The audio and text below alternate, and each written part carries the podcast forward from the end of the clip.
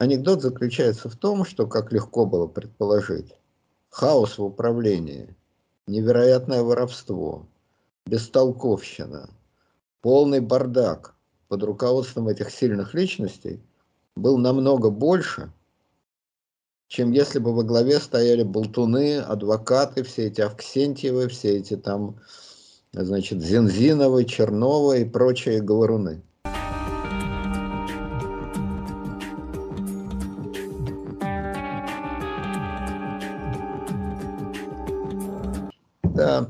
Здравствуйте, дорогие друзья. Значит, мы продолжаем э, гражданскую войну. На сей раз, э, ну, практически все будет говорить Ибрагим. Он интересуется этим вопросом значительно больше, чем я знаю о нем. Специалист. Я буду стараться задавать вопросы, суфлировать и так далее. Поэтому после такого мгновенного предисловия Ваше слово, товарищ Маузер. Здравствуйте, уважаемые слушатели. Я начну, как обычно это бывает, сначала, а точнее с конца э, прошлого нашего выпуска. Э, ну, прошлый выпуск у нас был про Николая II, про его судьбу, посмертную судьбу. Э, но это, так скажем, одно маленькое ответвление. Общая логика мы закончили, э, получается, уже позапрошлый выпуск на том, что временное всероссийское правительство, она же Уфимская директория, она же Омская директория, э, она эвакуировалась э, в Омск.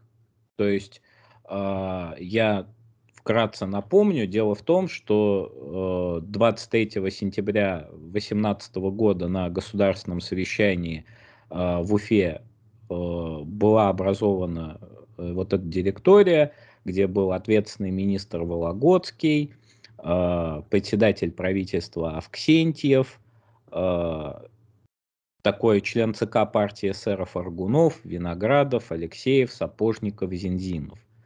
Вот. Они все эсеры. Ну, в основном, да, они все эсеры, некоторые из них областники, то есть э, сибирские деятели. Также в директорию были, из, был избран Николай Васильевич Чайковский, Э, председатель Временного правительства Северной области, э, Петр Вологодский, председатель э, Сибирского Временного правительства, вот это как раз деятель из областников, Николай Иванович Астров, это деятель Юга России, ну и так далее. 9 октября... Сейчас я просто уточню, это правые, это СССР, это правые СССР, не путать с левыми эсерами, вот, а, которые были союзниками большевиков. А областники – это, как я понимаю, сторонники сибирского сепаратизма, которые возникли в России еще до а, революции, до, а, ну, в общем, в начале 20 века – Э, опять же, если я не прав, вы меня поправьте. Не сепаратизма, нет. Э, сепаратизм это было бы очень большим преувеличением. Они были сторонники сибирской автономии. То есть Автономия. единственный проект, который их интересовал в новом правительстве, это появление широкой автономии у Сибири. Вообще проект федерализации России. Кстати сказать, Сибирь Э, к 1914 году ее население, ну вот до Урала, это было около 8 миллионов человек. От 8 до 9. Но если с Уралом, то где-то 10 миллионов человек. В то время как население Центральной России, без Украины, без там э, Кавказа, Прибалтики и так далее, население Центральной России, включая Петербург, это 80 миллионов человек. И, естественно, вот это соотношение населения сыграло решающую роль а, в победе красных над всеми вариантами э, сибирских правительств. Да. Таким образом, 9 а, октября Всероссийское временное правительство покинуло Уфу, потому что красные наступали, и они перебрались в Омск. Очень они этого делать не хотели, потому что в Омске была такая специфическая а, обстановка, там правили бал а, офицеры, не генералы, ну, как правило, рядовые офицеры. То есть, Откуда они взялись, эти офицеры? Огромная часть офицерства, она после заключения Брестского мира разъехалась к себе. Вот яркий пример, это, например, там атаман Семенов, э, барон Унгерн, там войсковые старшины, там э, Красильников и прочие прочие деятели, о которых мы сегодня будем говорить. Они уехали к себе. Во-первых, э, кто из них э, имел э, помещичье землевладение, которое, кстати, в Сибири практически не было, они, естественно, поехали как бы заниматься собственной землей. Но большая часть из них э, начала стекаться в Сибирь э, для того, чтобы э, как бы выставить против большевиков какие-то силы. Потому что, да, действительно, э, сепаратизма не было, но, э, так скажем, антибольшевистский центр, он за Уралом формировался, потому что никто за Уралом, в общем, не принимал и не понимал лозунгов большевиков, как бы это все было не для них. То есть землю крестьянам, но в Сибири и так много земли. А заводы рабочим, ну, в Сибири, как бы, разумеется, гораздо меньше было заводов, хотя на Урале были заводы. И эти заводы, они несколько по-другому управлялись, нежели чем в центральной России. В общем, для э, сибиряков большевизм как бы был чужд в большинстве своем. Вот, и поддержали их. То есть даже вот Сипревком не зря сформировался, только там в девятнадцатом году, точнее, получил хоть какую-то власть. Вот. Соответственно... Сибревком директ... это большевистское. Да. Правительство Сибири. А кто был председателем этого Сибревкома? Э, небезызвестный Иван, по Никитич Смирнов. Ну, да. да, о нем мы еще тысячу раз потом скажем, да. Да. Ну, вот. насчет Унгерна и, значит, Семенова я бы все-таки пояснил, какое они отношение имели к Сибири, где они служили и так далее. Да, вот дело... Услужили. Дело в том, что, ну, о Семенове давайте мы как вот перейдем непосредственно уже к боевым действиям. Я о Семенове, об э, Унгерне э, расскажу. Мир немало удивился, нам с востока луч блеснул, в Забайкалье объявился, то Семенов Есаул. И на страх всем лиходеям рать казачью собирал, а изменникам-злодеям он пощады не давал. Вот такие, собственно, песни э, слагали про Семенова. Дело в том, что э, люди сейчас, естественно, не особо знают, кроме сибиряков, так что э, в Сибири вот знают, что казаки были донские, кубанские, терские, но было большое, несколько точнее, казачьих войск в Сибири. Вот было Оренбургское казачье войско, но это не Сибирь, но рядом. Уральское, да, во главе Уральское, с Дутовым. Атаман Дутов. Было Забайкальское казачье войско, и там атаманом был... Э, Григорий Михайлович Семенов. И вот. до революции разве? Нет, не... но до революции я сейчас не знаю, кто там был, но во всяком случае с момента 18 года казачьим атаманом был избран Григорий Михайлович. Избран, да. Э, казаки почему в Сибири? Ну, понятно, казаки же ее и осваивали, все эти Дежевы, там, Хабаровы, это же казаки. Поэтому вполне естественно, что на окраинах империи, а Сибирь-то была уже не окраиной, но создавалась она как окраина империи, там со времен Ермака вот эти русские э, кортесы, эти русские писарра, вот они казаки, которые, значит, Сибирь покорили. С тех пор там, как я понимаю, вот земли этих казачьих войск, прежде всего Забайкальского казачьего войска, они были, и поэтому, так же, как на Дону и на Кубани, это были земледельцы, да, но земледельцы с саблей на боку, с винтовкой за спиной. Да, и лозунг большевиков о том, чтобы передать землю крестьянам, они, мягко говоря, не поняли. Вот. Итак, давайте все по порядку. 9 а, октября Уфимская директория эвакуируется в Омск. А, через 10 дней, буквально, ну, через 10, через, да, через 10 дней будет сформировано э, правительство. В Сибири, в Омске в тот момент находится и э, сибирское временное правительство, вот как раз во главе с Вологодским. Собственно, задача была э, во многом предотвратить двоевластие, э, то есть как бы два а правительства. Временное правительство как раз областники-то и создали. Да, да. А, задача была предотвратить двоевластие, но проблема э, в чем заключалась? В том, что уфимскую директорию в Омске вообще никто не воспринял. Э, вплоть до того, что у них не было даже своего помещения. То есть они так и остались в вагоне на станции. Э, стоит вагон, в нем директория, под вагоном ее территория. Вот. То есть э, отношение к директории было именно такое. И тем не менее, все-таки был избран, э, было избрано правительство, куда как раз-таки и вошел на правах военного министра Александр Васильевич Колчак. Колчак в тот момент, 13 октября, он в Омск прибыл, то есть как раз к моменту формирования правительства. А, и вот правительство, оно как бы создали из двух правительств одно.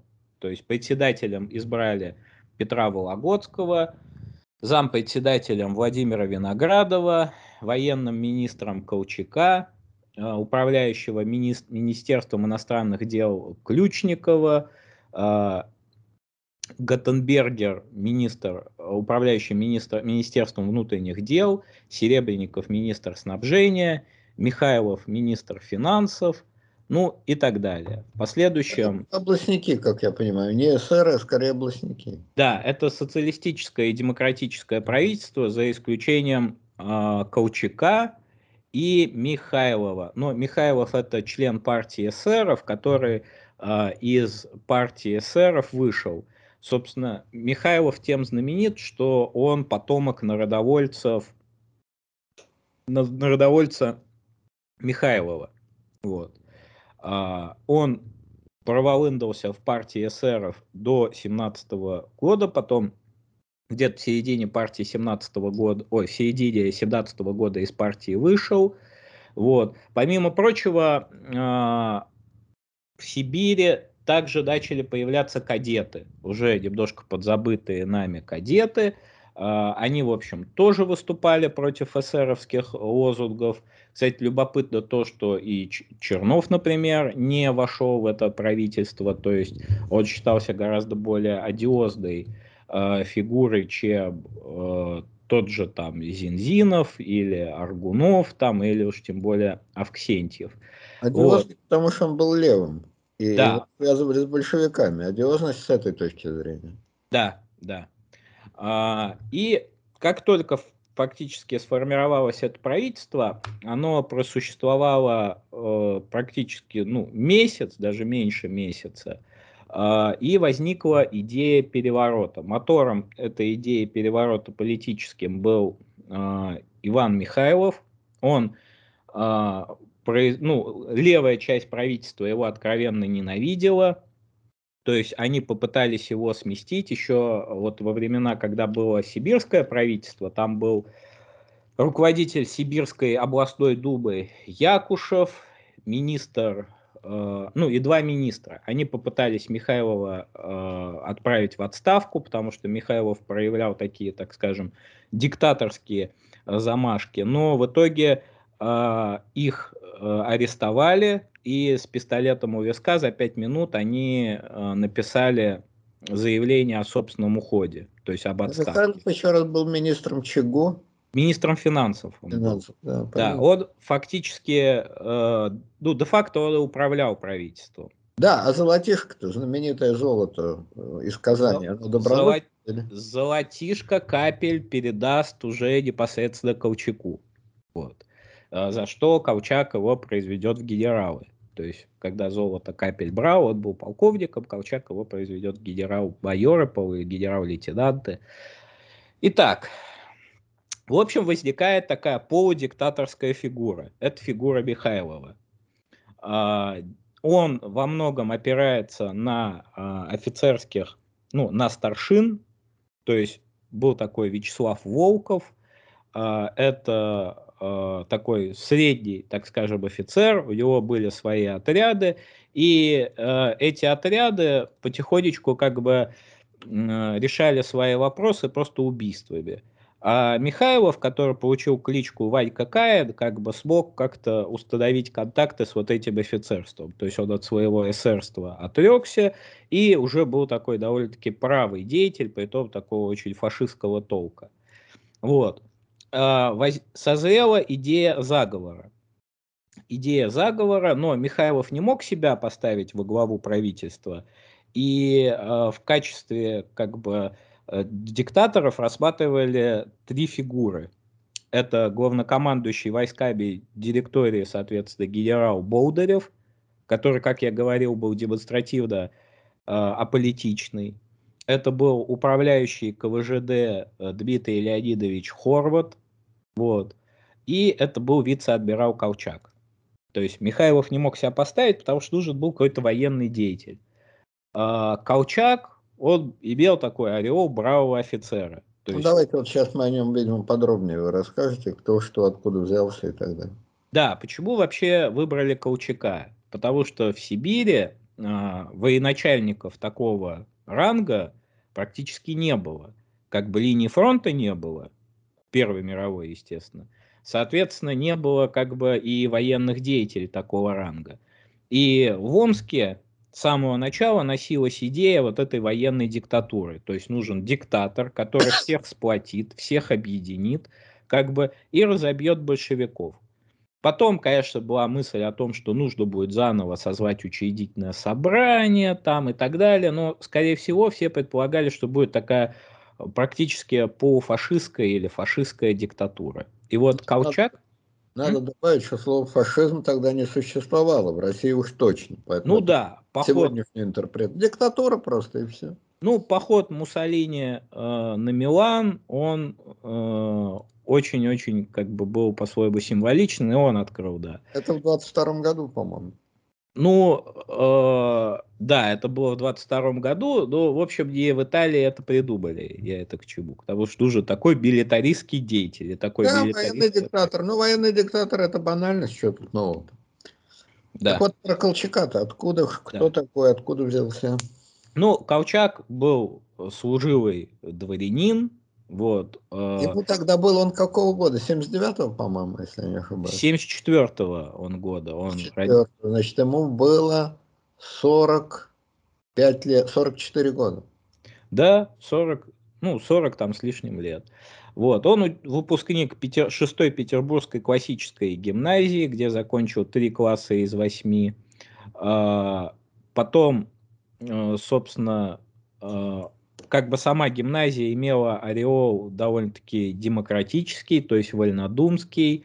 А, в одном классе с Колчаком обучались представители всех основных классов и сословий. Значительная часть учеников были детьми мелких чиновников и младших офицеров. Колчак был э, сын подполковника. Кстати, э, учился он, закончил, я так понимаю, он... Фамилия же... странная вообще, Колчак-то. Э, ну, согласно одной версии, предком Колчака был какой-то турецкий военачальник. А, вот это похоже, да. Да, Ильяс Колчак или Колчак Паша, комендант крепости Хотин на Днестре. Вот. А в той же гимназии, насколько я понимаю, учился Вячеслав Рудольфович Минжинский. Вот. А, то есть они с ним учились в одной и той же гимназии и были одногодки. То есть Минжинский тоже 74 -го года. Вот. А, потом он по собственному желанию и по, и по желанию отца, такая формулировка была, поступил в морское училище. Морское учи, в морском училище... Отец у него, извините, я хочу уточнить. Отец у него был морской артиллерист, генерал-майор, между прочим. Угу. Ну, мне, у меня тут, ну, видимо, когда он родился, он все-таки был еще... Нет, когда родился, да, но его отец карьеру закончил в звании генерал-майора, что совсем не так плохо для моряка-то, для морского, значит, да. артиллериста. Образование получил Колчак в морском корпусе. Да. А в 1888 году он поступил в морское училище. В морском училище он а, учился хорошо, то есть а, Гардемарин Колчак э, производил хорошее впечатление. С переходом в гардемаринский класс он был произведен в фельдфебеле. Это вот э, младшее офицерское звание. ну, унтер-офицерское звание. А, особых успехов, особые успехи он проявил в науках и в поведении. Вот. То есть его успехи были связаны как бы непосредственно с учебой и с очень большим прилежанием. А, выйдя из морского корпуса, он поступил на седьмой флотский экипаж. А, он был назначен для занятий штурманским делом в Кронштадтскую морскую обсерваторию. А, вскоре его определили вахтенным офицером на новый броненосный крейсер первого ранга «Рюрик», который отправлялся на Дальний Восток. Он увлекался и э, очень рвался э, заниматься океанографией и гидрологией Тихого океана. Его сферой научных интересов являлась северная часть Тихого океана, то есть Беринговое и Охотское море. Он проявил в этом смысле очень большие таланты и участвовал в экспедиции, которая искала легендарную землю Санникова. То есть земля Санникова – это такая мифическая, мифические острова, которые э, не существовали в реальности, но тогда этого никто и не знал на Тихом океане. И вот, вот кто смотрел знаменитый фильм «Земля Санникова», советский фильм, вот пусть он подумает, на кого из героев больше всего похож Колчак. Но, во всяком случае, мне кажется, что самый, конечно, симпатичный – это Даль, есть только миг между прошлым и будущим. Именно он называется «Жизнь». Но я думаю, что это все-таки не про Колчака, что это не он. Да, дело в том, что э, как бы экспедиция Колчака, она была неудачной. И э, командир э, его экспедиции, он, они как бы так случилось, что они разделились, Колчак вернулся э, в Петроград, а его экспедиция, она исчезла. И во второе, и он, э, вернувшись в Петроград, возглавил как бы вторую полярную экспедицию уже для спасения своей первой полярной экспедиции. Да, но первую экспедицию, которая, в которую входил Колчак и которая пропала, пропавшая экспедиция, ее возглавлял барон Толь. Вот. Прошли они, вели маршрутную съемку на протяжении 500 верст пути. Впервые пересекли остров Котельный, и там даже именем Колчака был назван открытой экспедицией остров у берегов Таймыра. Вот такая вот история. Да, но эта экспедиция, э, она, так скажем, бросила тень вот на его карьеру э, полярного исследователя. Но вообще... Что, остров назвали в его честь, разве мало? Нет, понятно, но сама экспедиция, которая потерпела неудачу, и спасательная экспедиция, которая тоже э, как бы не увенчалась успехом, ну вот сам Колчак писал, предприятие это было такого же, ну про свою спасательную экспедицию, такого же порядка, как и предприятие Толя. Но другого выхода не было, по моему убеждению. Когда я предложил этот план мои спутники отнеслись к нему чрезвычайно скептически а, и называли и первую, и вторую экспедицию большим безумием, как и шаг барона Толя. Но когда я предложил самому взяться за выполнение этого предприятия, то Академия наук дала мне средства и нехотя согласилась предоставить мне возможность выполнить этот план а, так, как я нахожу нужным. И, кстати, знаменитый Э, путешественник э, Петр Петрович Семенов-Теньшанский, он э, назвал эту экспедицию большим географическим подвигом. И в 1906 году Русское географическое общество присудило Колчаку высшую награду Константиновскую медаль. Вот. А, то есть Колчак, так скажем, э, имел такой героический ореол, а экспедиция изначально и первая, и вторая оказалась всем очень провальной, как бы, то есть очень утопической. В те времена северные экспедиции вообще были делом безумно опасным. Многие погибли там и так далее. Ну, в общем, перед нами вполне ясный портрет. Моряк, ученый, географ, человек бесконечно далекий от политики, фактически ученый. нечто среднее между значит, чистым ученым, насколько бывают чистые ученые, и военным. А, кстати сказать, кстати сказать, состоял в распоряжении Академии наук. Но э, в этой, вот если читать материалы и первой, и второй колчаковских экспедиций, которые, естественно, ничем не закончились, то очень видят его характер, психология. Вот его довольно-таки близ, близкий товарищ э, Федор Андреевич Матисон, э, с которым он ну, э, был, они вместе в этой экспедиции были, участник, вот, он тоже был участник полярной экспедиции, и э, у них было очень большое соперничество, и оно строилось на том, что в личном общении Матисон постоянно провоцировал Колчака, а Колчак был человеком нервным. То есть он был э, нервным, он э, очень плохо мог концентрироваться на каких-то определенных задачах, его постоянно бросало из огня в полымя, так сказать. Но, тем не менее, с Матисоном он поддерживал хорошие отношения. Просто эти хорошие отношения были в духе такого большого соперничества э, друг с другом. Вот, естественным образом, э, в 1904-1905 году он был участником э, русско-японской войны, участвовал в обороне Порт-Артура, Естественно, как бы после окончания русско-японской войны он э, вернулся в Петербург, он э, стал членом Российского географического общества, э, провел еще одну экспедицию, гидрографическую экспедицию Северного Ледовитого океана. Э, с началом Первой мировой войны уже в 15 году он вернулся в морской генеральный штаб, был назначен на должность начальника первой оперативной части – планирования операции флота на Балтике.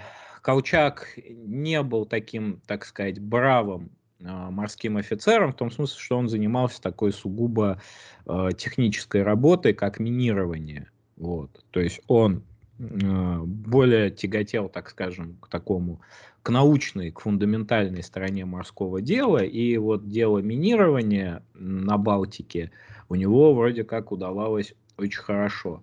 А, в последующем его а, после вот работы на Балтийском флоте назначили а, командующим Черноморским флотом. Это 8 июля 2016 года.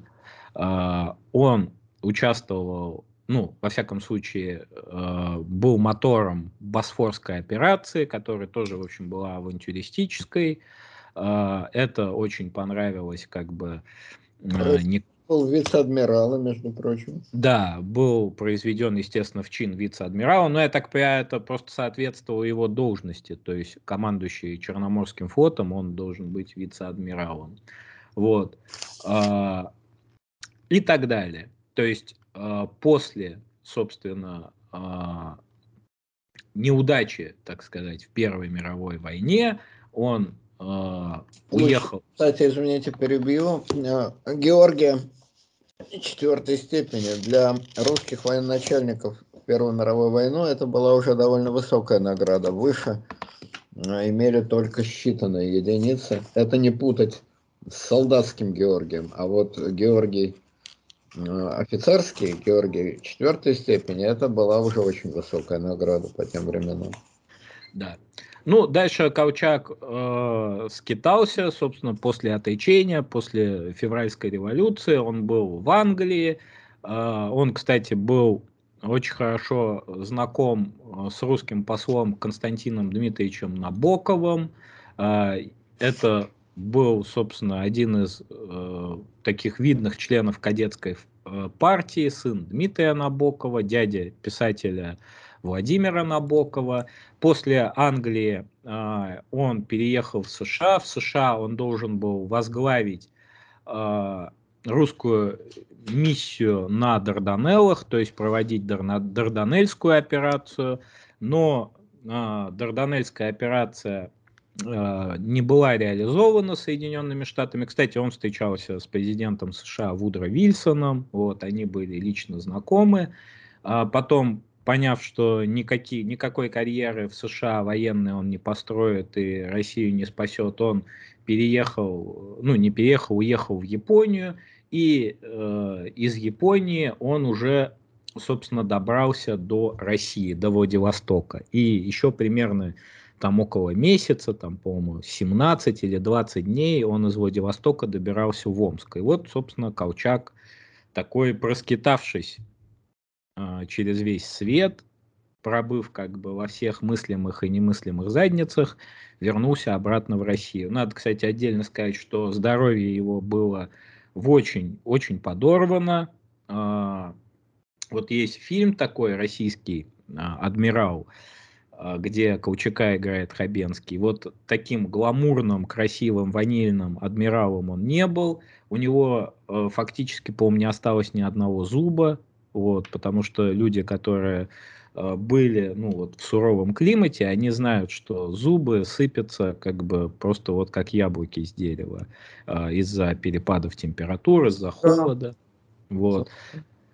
Был он очень больной человек, и одновременно это сказалось и на его нервном э, состоянии. То есть он был, все его описывают, все в этом сходятся, от э, главкома сибирской армии Болдырева до его ближайших кадетских соратников, там, как Виктор Пепеляев там, или Анатолий Пепеляев, там, барон Будберг, что Колчак был человек нервический. Он был нервический, он э, постоянно впадал в гнев, также быстро из этого состояния выходил. А, и эсеры писали, что одной только решительности, одного только гнева недостаточно, чтобы быть диктатором. Вот, вот я, э, да, прочитаю тут кусочек о нем. Кстати, интересно, что Колчак чуть не единственный генерал того времени, который не носил ни усов, ни бороды.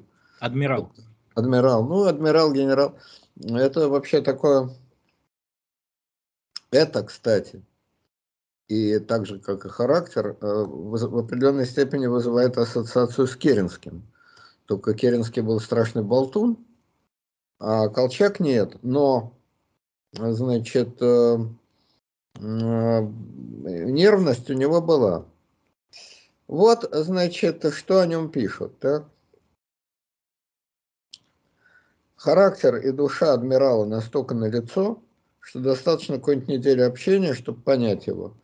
Это большой и больной ребенок, абсолютный идеалист, убежденный раб долга и служения идеи, несомненный неврастенник, быстро вспыхивающий, чрезвычайно бурный и не сдержанный в проявлении своего гнева, он всецело поглощен идеей служения России и спасения ее от красного гнета и восстановления во всей силе неприкосновенности территории.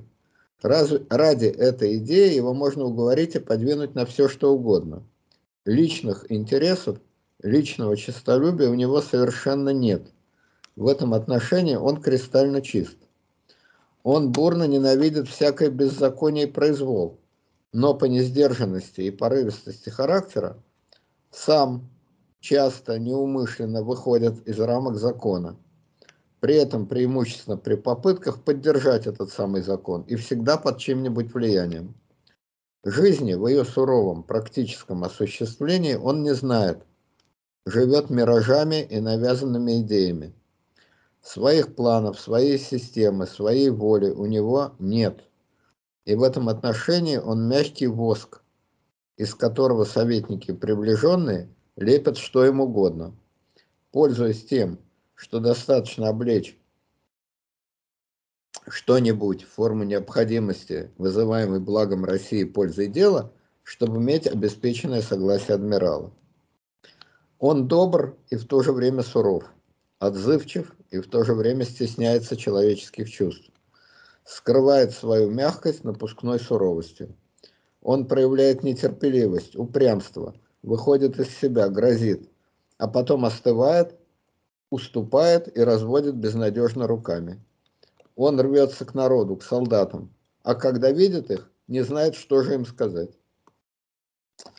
Вот такой вот был. И, значит, последнее, что тоже широко известно, к делу не относится, но раз мы говорим о человеке, то скажем, Колчак был известен своей подстать такому человеку личной жизни. Он был женат, у него было двое детей. Но кроме того, вот у такого, значит, с одной стороны идеалиста, с другой стороны невротика, у него был бешеный роман э, с вот этой самой Анной Анной Васильевной Тимиревой, да. Тимиревой, Тимиревой. Значит, причем, понимаете, бабник какой-нибудь, у которого этих баб там на каждой станции вагон, никто бы и внимания не обратил. А он был человек цельный, который вот уж влюбился, так влюбился. Э, Тимирева это Анна, а, значит, прошу не путать ее а, с Елизаветой Боярской. Она не такая, кукла была нарисованная тоже, наверное. Все-таки Тимирева. Тимирева, да не такая кукла, как Елизавета Боярская, ну, тоже, наверное, не самая великая женщина на свете, но тем не менее. Она не Тимирева, Тимирев это ее муж, фамилия ее мужа. Да, она она Сафонова, дочка знаменитого музыканта, военного музыканта Сафонова и внучка э, знаменитейшего царского министра и мультимиллионера Вышнеградского. То есть она из такой была супер элитной, сверхбогатой, очень привилегированной семьи. Конечно, намного более богатой и привилегированной, чем колчаки. Вот, по-видимому, это была действительно большая любовь, большая страсть э, и с той, и с другой стороны. Колчака она пережила, и жила, она не эмигрировала, она жила в России, бедняга, и умерла чуть, там, чуть не под сто лет – 80-е годы в Москве. Вот. А судьба ее сложилась особенно трагично, потому что ее сын был расстрелян в 1937 году как японский шпион. И тоже он был расстрелян при довольно странных таких обстоятельствах. Никто знать не знал. Он был художник.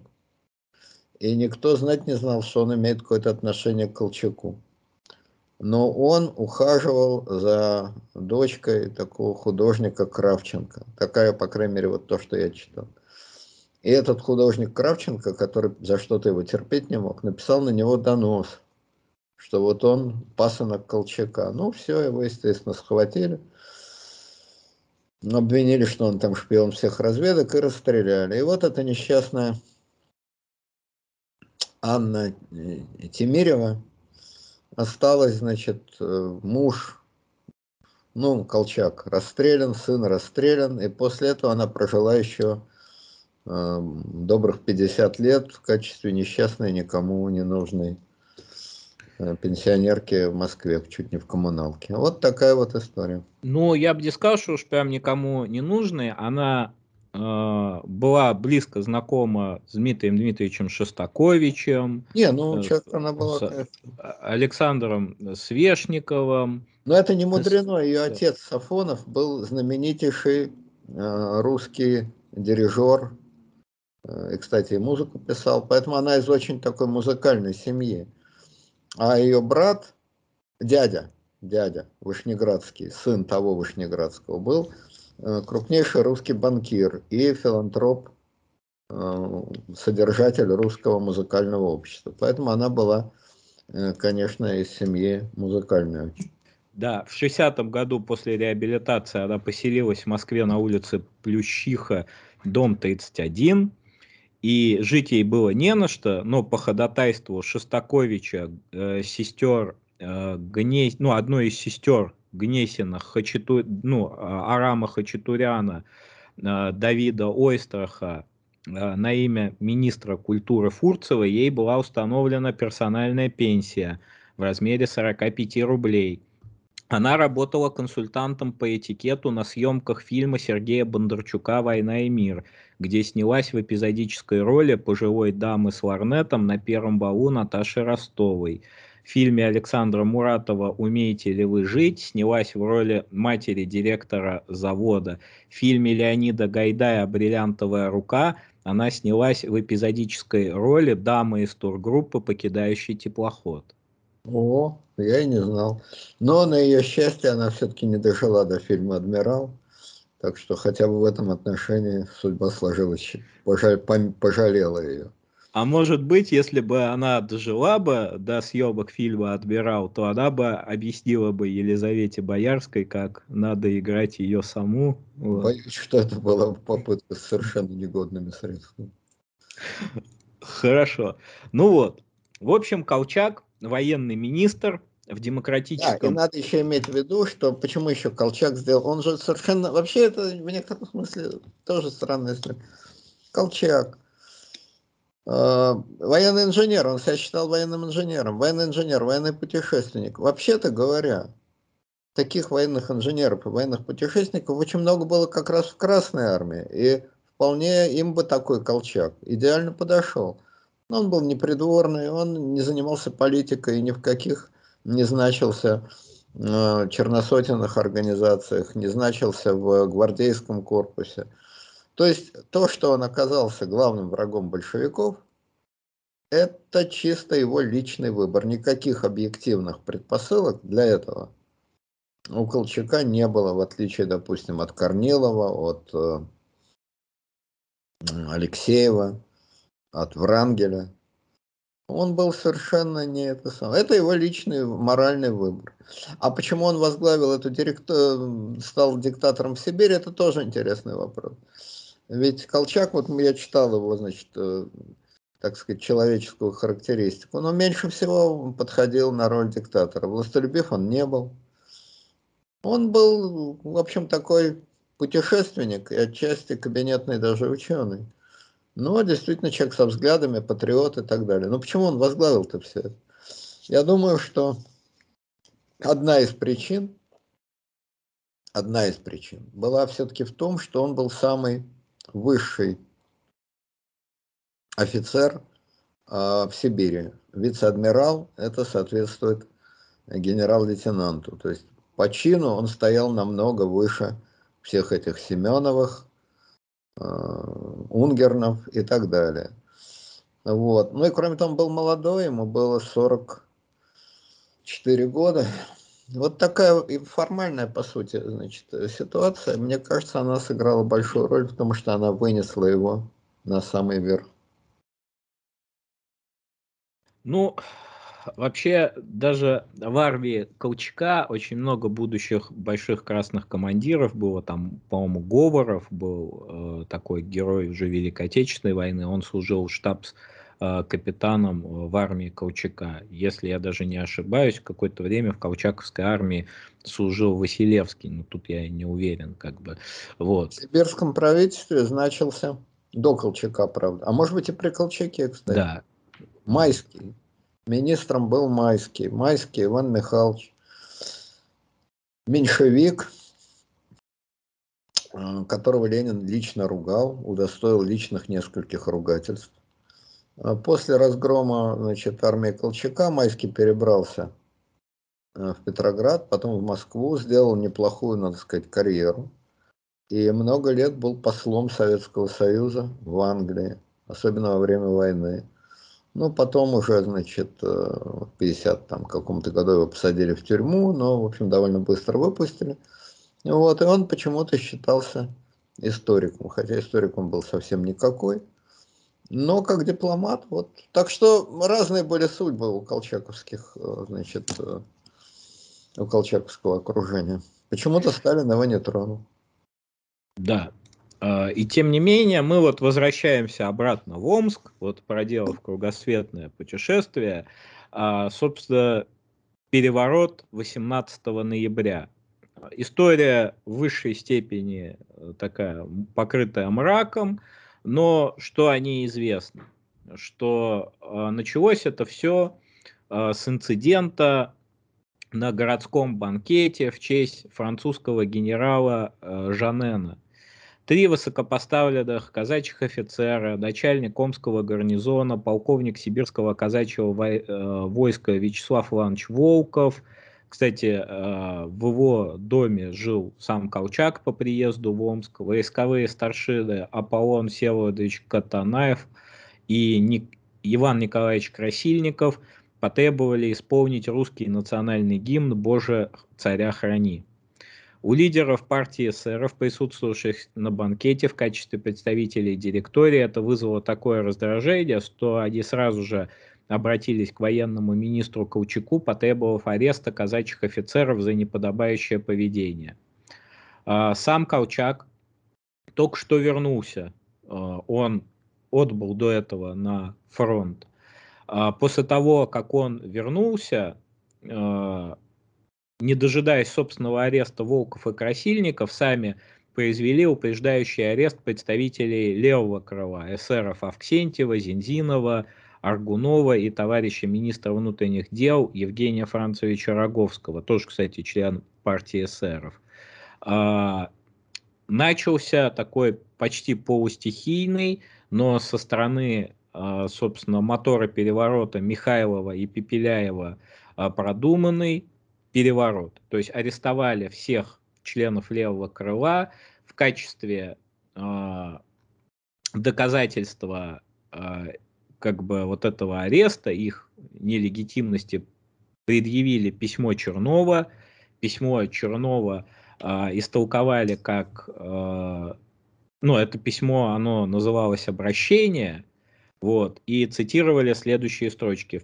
Э, в предвидении возможных политических кризисов, которые могут быть вызваны замыслами контрреволюции, все силы партии в настоящий момент должны быть мобилизованы, обучены военному делу и вооружены с тем, чтобы в любой момент быть готовыми выдержать удар контрреволюционных организаторов гражданской войны в тылу противобольшевистского фронта работа по вооружению, сплачиванию, всестороннему политическому инструктированию и чисто военная мобилизация сил партии должны явиться основой деятельности ЦК.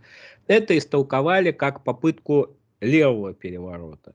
И получается, что вот Волков, Катанаев там э, и прочие казачьи э, офицеры, они арестовав левую часть директории, как бы упредили переворот. Хотя этот повод был совершенно дутый, потому что, собственно, это обращение Чернова на левую часть директории не производило никакого впечатления, они не собирались им руководствоваться. Ну, вообще, мне кажется, понятие переворот очень условно. Если даже само временное правительство в Петрограде фактически никто, никакого боя, там, никакого захвата не было, просто договорились с юнкерами, те пропустили красноармейцев. То уж эти-то, прости господи, поддержки у них не было, воинских частей у них не было, авторитета у них не было, легитимности у них не было. Ну, что их переворачивать? Ну, скажешь им, пошли вон, они и уйдут. Они ведь держались-то только военной силой, э, а военной силой командовал тот же самый Колчак. Ну и что они могли... Нет, Колчак не командовал военной ну, силой, ну, военный потому министр. что военный министр вообще не этим занимается. Военный министр занимается снабжением ну, армии, обучением. Военную силу представлял собой генерал Болдырев, которому было совершенно без разницы, кто сидит в правительстве. эсеры, левые, правые, колчаковцы там и прочее. Ему вообще это было без разницы. А почему, кстати, Болдырев-то не возглавил? Тоже странно. Потому Когда... что он отказался от этого. То есть, если бы он, он демонстративно, вот в день переворота, отбыл из Омска, знаете, то есть человек, у которого реальная была сила в руках, он вообще на это никак не реагировал. Для него, ну, идея того, что должен быть какой-то верховный правитель России, ну, она ему казалась логичной, конечно, но участвовать в этом перевороте он отказался. Точно так же, как он отказался поддержать левую часть правительства. То есть он держался демонстративно аполитично. Вот. Болдырев Василий Георгиевич, 1875 года рождения, из семьи крестьянина. Окончил Николаевскую академию. Ну, дальше обычный стандартный военный офицер. Хотя, хотя, в 2014 году защитил диссертацию в Николаевской военной академии под названием «Атаки укрепленных позиций». Был профессором э, Николаевской академии. Ну, воевал, значит, э, получил, э, значит, тоже Георгия четвертой степени, был произведен в генерал-майоры – 2015 году. Вот, после февральской революции командовал таким-то корпусом, сяким-то корпусом. а, после Октябрьской революции и назначения Крыленко верховным главнокомандующим, Болдырев отказался ему подчиниться, был арестован и приговорен к трем годам тюремного заключения, а в мае 18 года освобожден по амнистии. После этого он уехал в Сибирь, ну дальше, значит, все такое, пятое-десятое. А с 21 по 22 год председатель, да, в апреле-декабре, значит, 20 года главнокомандующий сухопутными войсками Приморской областной управы, с 21 по 22 председатель русско-японской согласительной комиссии. После захвата Красной армии, Красной армией Владивостока в 22 году был арестован, в тюрьме заявил о, своей, о своем согласии с советской властью и о готовности служить советской власти. В 26 году был амнистирован и преподавал военные науки а, в Новосибирске. Работал в Новосибирской и Сибирской плановой комиссии, председатель секции недра Общества для изучения Сибири. А умер он в Новосибирске в 1932 году, и было ему всего-то навсего 57 лет. Проживи еще 5 лет, стал бы, естественно, японским шпионом со всеми вытекающими последствиями. А он взял да умер в 1932 году. Вот, есть еще одна деталь немаловажная. Собственно, вы как Пепеляев и как Михайлов справедливо полагаете, что можно стряхнуть это эсеровское правительство, и все, и никакого переворота не будет. Ну, может быть, это и было на момент переворота так, но в тот момент, когда э, Колчаковская армия очень нуждалась в человеческих ресурсах, в снабжении и прочем, население, оно как бы повернуло против Колчака, против диктатуры Колчака. То есть и во многом это было из-за свержения вот этого эсеровского правительства, потому что крестьяне-то его поддерживали, и большая часть сибиряков-то голосовала за эсеров, и Сибирь это был чисто эсеровский регион, эсеров и областников. То есть, свергнув эту власть, они демонстративно себя противопоставили всему населению. А дальше пошло-поехало. То есть, да, начала формироваться Колчаковская армия, эта Колчаковская армия, она в пике будет иметь там от 400 даже тысяч человек. Вот, я цифры эти озвучу позже. Но эти 400 тысяч человек, хоть они были по большей части более боеспособны, чем Красная Армия, они занимались грабежами, это было огромное количество... Это была армия мобилизованных людей, не добровольцев, мобилизованных да. крестьян не только мобилизованных крестьян, ну это как бы мобилизованные крестьяне, принудительно мобилизованные, естественно. Это атаманщина, то есть от уральского атамана Дутова до э, барона Унгерна и атамана Семенова, там был и атаман Калмыков, который брал Хабаровск, вот эти воспоминания о его взятии Хабаровска, это вообще просто как фильм ужасов читается. Это атаманы Аненков там и прочие, и прочие. Там это атаманы казачьи Башкалю. атаманы. И казачьи части, конечно, были гораздо более боеспособны, потому что казаки – это воинское сословие, для них воевать было делом привычным. Другое дело, что, как я понимаю, как я читал во всяком случае – их деятельность была в каком-то смысле во вред, потому что они вытворяли такое, непрерывные грабежи, убийства, какие-то невероятные садистические насилия. И это вызывало страшное, ну, мягко говоря, отторжение у большинства населения Сибири. Это были просто, по сути дела, страшные банды во главе с людьми, которые навесили на себя или изначально имели генеральские погоны. Естественно, что деятельность таких людей э, вызывала просто ненависть у местного населения. А Колчак с ними ничего поделать не мог. Пытался как-то их урезонить, но ничего с ними, конечно, сделать он был не в состоянии. Да, и тут э, важная деталь, что вот первая, собственно, причина э, поражения Колчака – это все-таки свержение демократического правительства. Он мог я охотно верю, что он мог его и не свергать, и демонстративно э, не презирать их, потому что для него все эсеры, меньшевики были в одну цену, что и большевики. Вообще любопытная история, вот есть такая о, о встрече, э, собственно, Колчака и Георгия Валентиновича Плеханова. Вот, это уже в 17-м, ну, после 17-го, по-моему, года было, а может быть, и до 17 года было. А, Тамара Эдельман приводит вот эту встречу, а, диалог во время этой встречи. В общем, заходит а, еще вице-адмирал Колчак, Георгию Валентиновичу Плеханову, и это по воспоминаниям Плеханова. И произносит долгую мутную речь. Он приветствует Плеханова и говорит, что он рад, для него большая честь познакомиться с руководителем эсеров. Он убежден, что эсеры, это Плеханов-то эсер, настоящие патриоты и русские люди, они жиды, как большевики и меньшевики, которые Я желают... вас за это.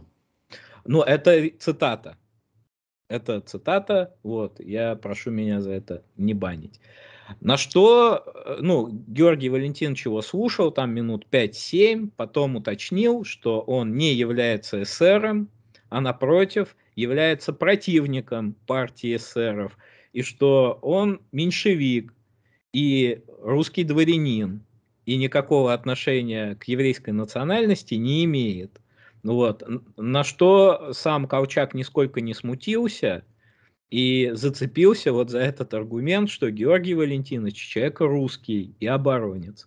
Э, дело в том, что э, я вот читал, что любимое чтение Колчака, отнюдь не его одного – были протоколы сионских мудрецов. Но при этом надо иметь в виду, опять-таки, интересный факт, что погромы он пресекал. Уж как можно было пресечь погромы в исполнении семеновцев, анинковцев и прочих головорезов, это я не знаю. Но, тем не менее, факт заключается в том, что таких подвигов, которые производили там Григорьев, Зеленый и прочие. На Украине ничего похожего в Сибири не было. Сибирь вообще не страдала той юдофобией, которая была принята на Украине, на юге России и так далее. Но самое главное, вот вы действительно попали, как говорится, в самый нерв. В общем, одна из причин э, катастрофы белого движения, как мне кажется, была именно в том, что это движение было белое.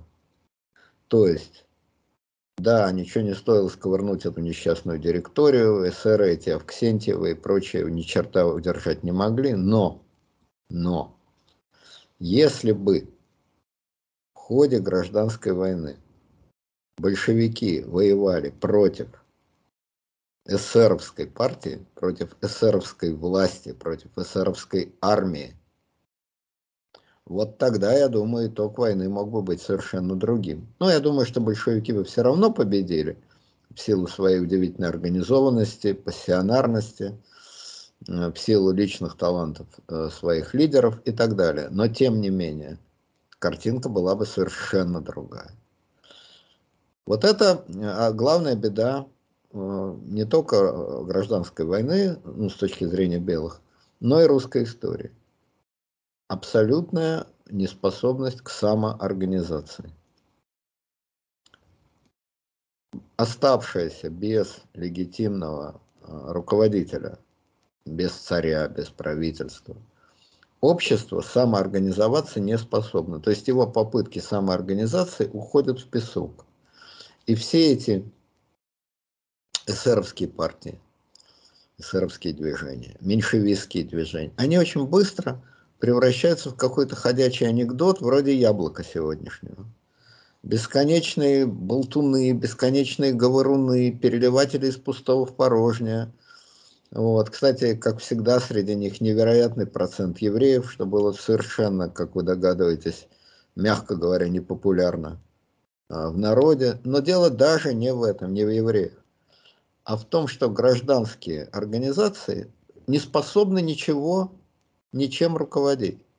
Анекдот заключается в том, что, казалось бы, и поэтому, естественно, выдвигается, ну, к черту разогнать всю эту дурацкую говорильню и поставить во главе человека дела реально генерала, боевого, такого, сякого, там, э, Колчака, Деникина, там, значит, Врангеля и так далее. Анекдот заключается в том, что, как легко было предположить, хаос в управлении, невероятное воровство, бестолковщина, полный бардак. Под руководством этих сильных личностей был намного больше, чем если бы во главе стояли болтуны, адвокаты, все эти Авксентьевы, все эти там, значит, Зензиновы, Черновы и прочие говоруны. Но ощущение моральное, ощущение а, у, так сказать, элит, ну, активных людей, было прямо противоположное. Что вот эти Авксентьевы и прочие Плехановы, это болтуны ни о чем, а боевые генералы это вот реальная организация, дисциплина, вертикаль и так далее, и так далее. Это полная чушь. Это абсолютно не соответствует реальности. И единственное, что эти бравые генералы сделали, это угробили саму идею белого движения, потому что и в глазах общества, ну, народа, общества не было, и в глазах народа, и, что немаловажно, в глазах Европы, картинка была такая. По одну сторону большевики, да, жестокие, там, э, тираны, опять же, сплошные евреи, что было полным враньем, но все так это воспринимали. Значит, вот по одну сторону они, но все-таки это рабочая власть, рабочая власть. Социалисты, социалисты. Представители чего-то нового, нового. За народ, за народ. Уж как они его там понимают, этот народ, другой вопрос. Но это все-таки какая-то власть социалистов и из народа. А по другую сторону старорежимные, упертые военные бурбоны, солдафоны, дундуки, да еще и, наверное, хотят, э, сколько бы они там не врали и не болтали, наверное, хотят помещиков вернуть, а то и царя с того света вернуть. Вот такое было ощущение в народе не столкновение двух социалистических движений, когда народ может действительно подумать, а что хорошего в большевиках? Перед нами эсеры, социалисты, за землю, за волю. Ну, а с другой стороны, э, большевики, да, социалисты, тоже социалисты, но невероятно жестокие, со своей продразверсткой, грабят крестьян там и так далее, и так далее. Нет, картина была совершенно другая. По одну сторону социалисты, советы, советы. А по другую сторону черти кто, какие-то царские недобитки. Если кто-то мог одолеть большевиков, хотя бы теоретически мог, то это, конечно, могли сделать те люди, которые подняли кронштадтский мятеж в 21 году, тот же самый Антонов, да те же самые Авксентьевы, Черновы и так далее они могли привлечь симпатию и народа, и, что очень немаловажно, Запада. Потому что на Западе, ведь как говорили в парламентах, французском, английском, ну хорошо, большевики, конечно, черт его знает кто, не поймешь, не то немецкие шпионы, не то международные евреи, не то там китайцы вообще какие-то. Герберт Уэллс написал, что в английских газетах относительно большевиков царит полное единство – большевики это помесь евреев, немцев и китайцев, нанятые Вильгельмом. Вот так британская пресса, начиная там с Times и с Daily Telegraph, описывает большевиков. Евреи с азиатским прищуром Ленин. Да, да. Тем не менее, тем не менее, все-таки очень влиятельные на Западе интеллигентные и левые круги, не такие диктаторы, как сейчас, но достаточно влиятельные даже тогда. Они говорили, какой бы он ни был Ленин, какие бы они ни были большевики, но это все-таки социалисты. Это гражданская власть. Это представители какой-то, ну, так сказать, идеологии. А кто им противостоит? Обычные бандиты в генеральских мундирах. А от того, что они нацепили на себя генеральские мундиры, они бандитами-то быть не перестали. Это люди без идеи. Что, чего они хотят, они сами сказать не могут без идей, никто их не выбирал, как будто большевиков кто-то выбирал. Но тем не менее, никто их не выбирал. Э, магического слова «советы» за ними нет. Магического слова «социализм», «марксизм» за ними нет. Поэтому и западные интеллектуалы, и значительная часть западных правителей, сельств, и огромная часть солдат. Солдаты Антанты, они же категорически не хотели пальцем о палец ударять ради помощи белым. Кстати, чехи э, в 18 году, когда закончилась Первая мировая война, сказали, все, нам тут больше делать нечего. Участвовать в гражданской войне в России, да пропадите вы пропадом. Мы тут были по распоряжению Антанты. Мы собирались ехать освобождать Чехию. Но Чехия свободна. И мы должны ехать к себе домой, участвовать в нормальной жизни в своей родине. А что тут происходит в России? И чем одни бандиты лучше других бандитов, нас это вообще не касается. И чехи полностью умыли руки. Но дело не в чехах, а в народе.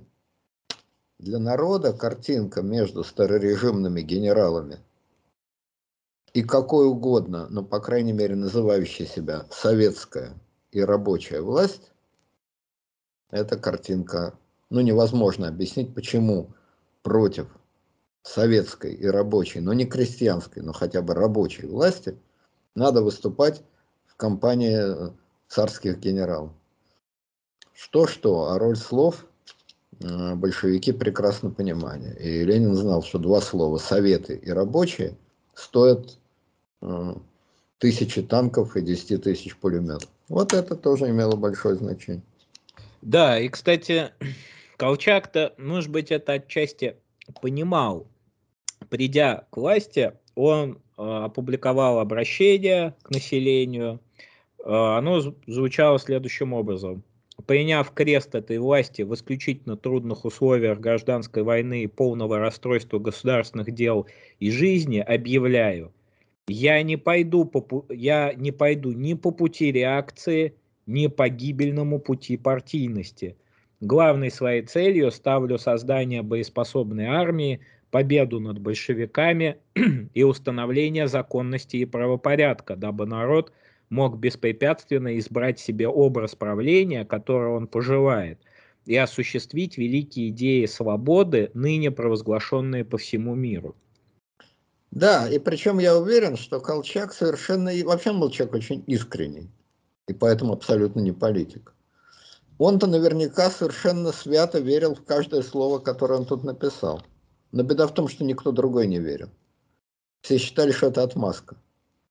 Что все это болтология генерала, который хочет запорошить а, мозги народа. Вообще, если можно представить максимальных в человеческом плане антагонистов, то это, конечно, Колчак и Ленин. Колчак – ученый, путешественник, географ, инженер.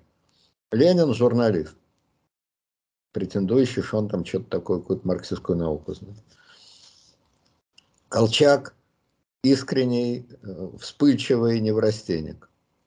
Ленин абсолютно закрытый, при этом превосходно умеющий демонстрировать максимальную открытость, максимальную, значит, эмпатию и так далее, и так далее. Глубоко думающий человек. Колчак человек вообще не думающий, на один шаг вперед. Ленин намного, там, на 10 ходов вперед. Колчак, генерал, участник, адмирал, участник, значит, э, э, путешествий, северных путешествий. То есть человек, который должен быть прекрасным организатором, человеком с огромной волей. Человек на самом деле безвольный и плохой организатор. Ленин, который кроме э, своей ручки ничего не делал, человек фантастической организованности, невероятных организационных талантов, гигантской воли, которую он мог собирать э, в одну точку, просто такое, значит, сверхплотное вещество, мог пускать. Колчак искренний патриот, который стремился, значит, сделать все для народа, для страны, хотя понятия не имел, что делать.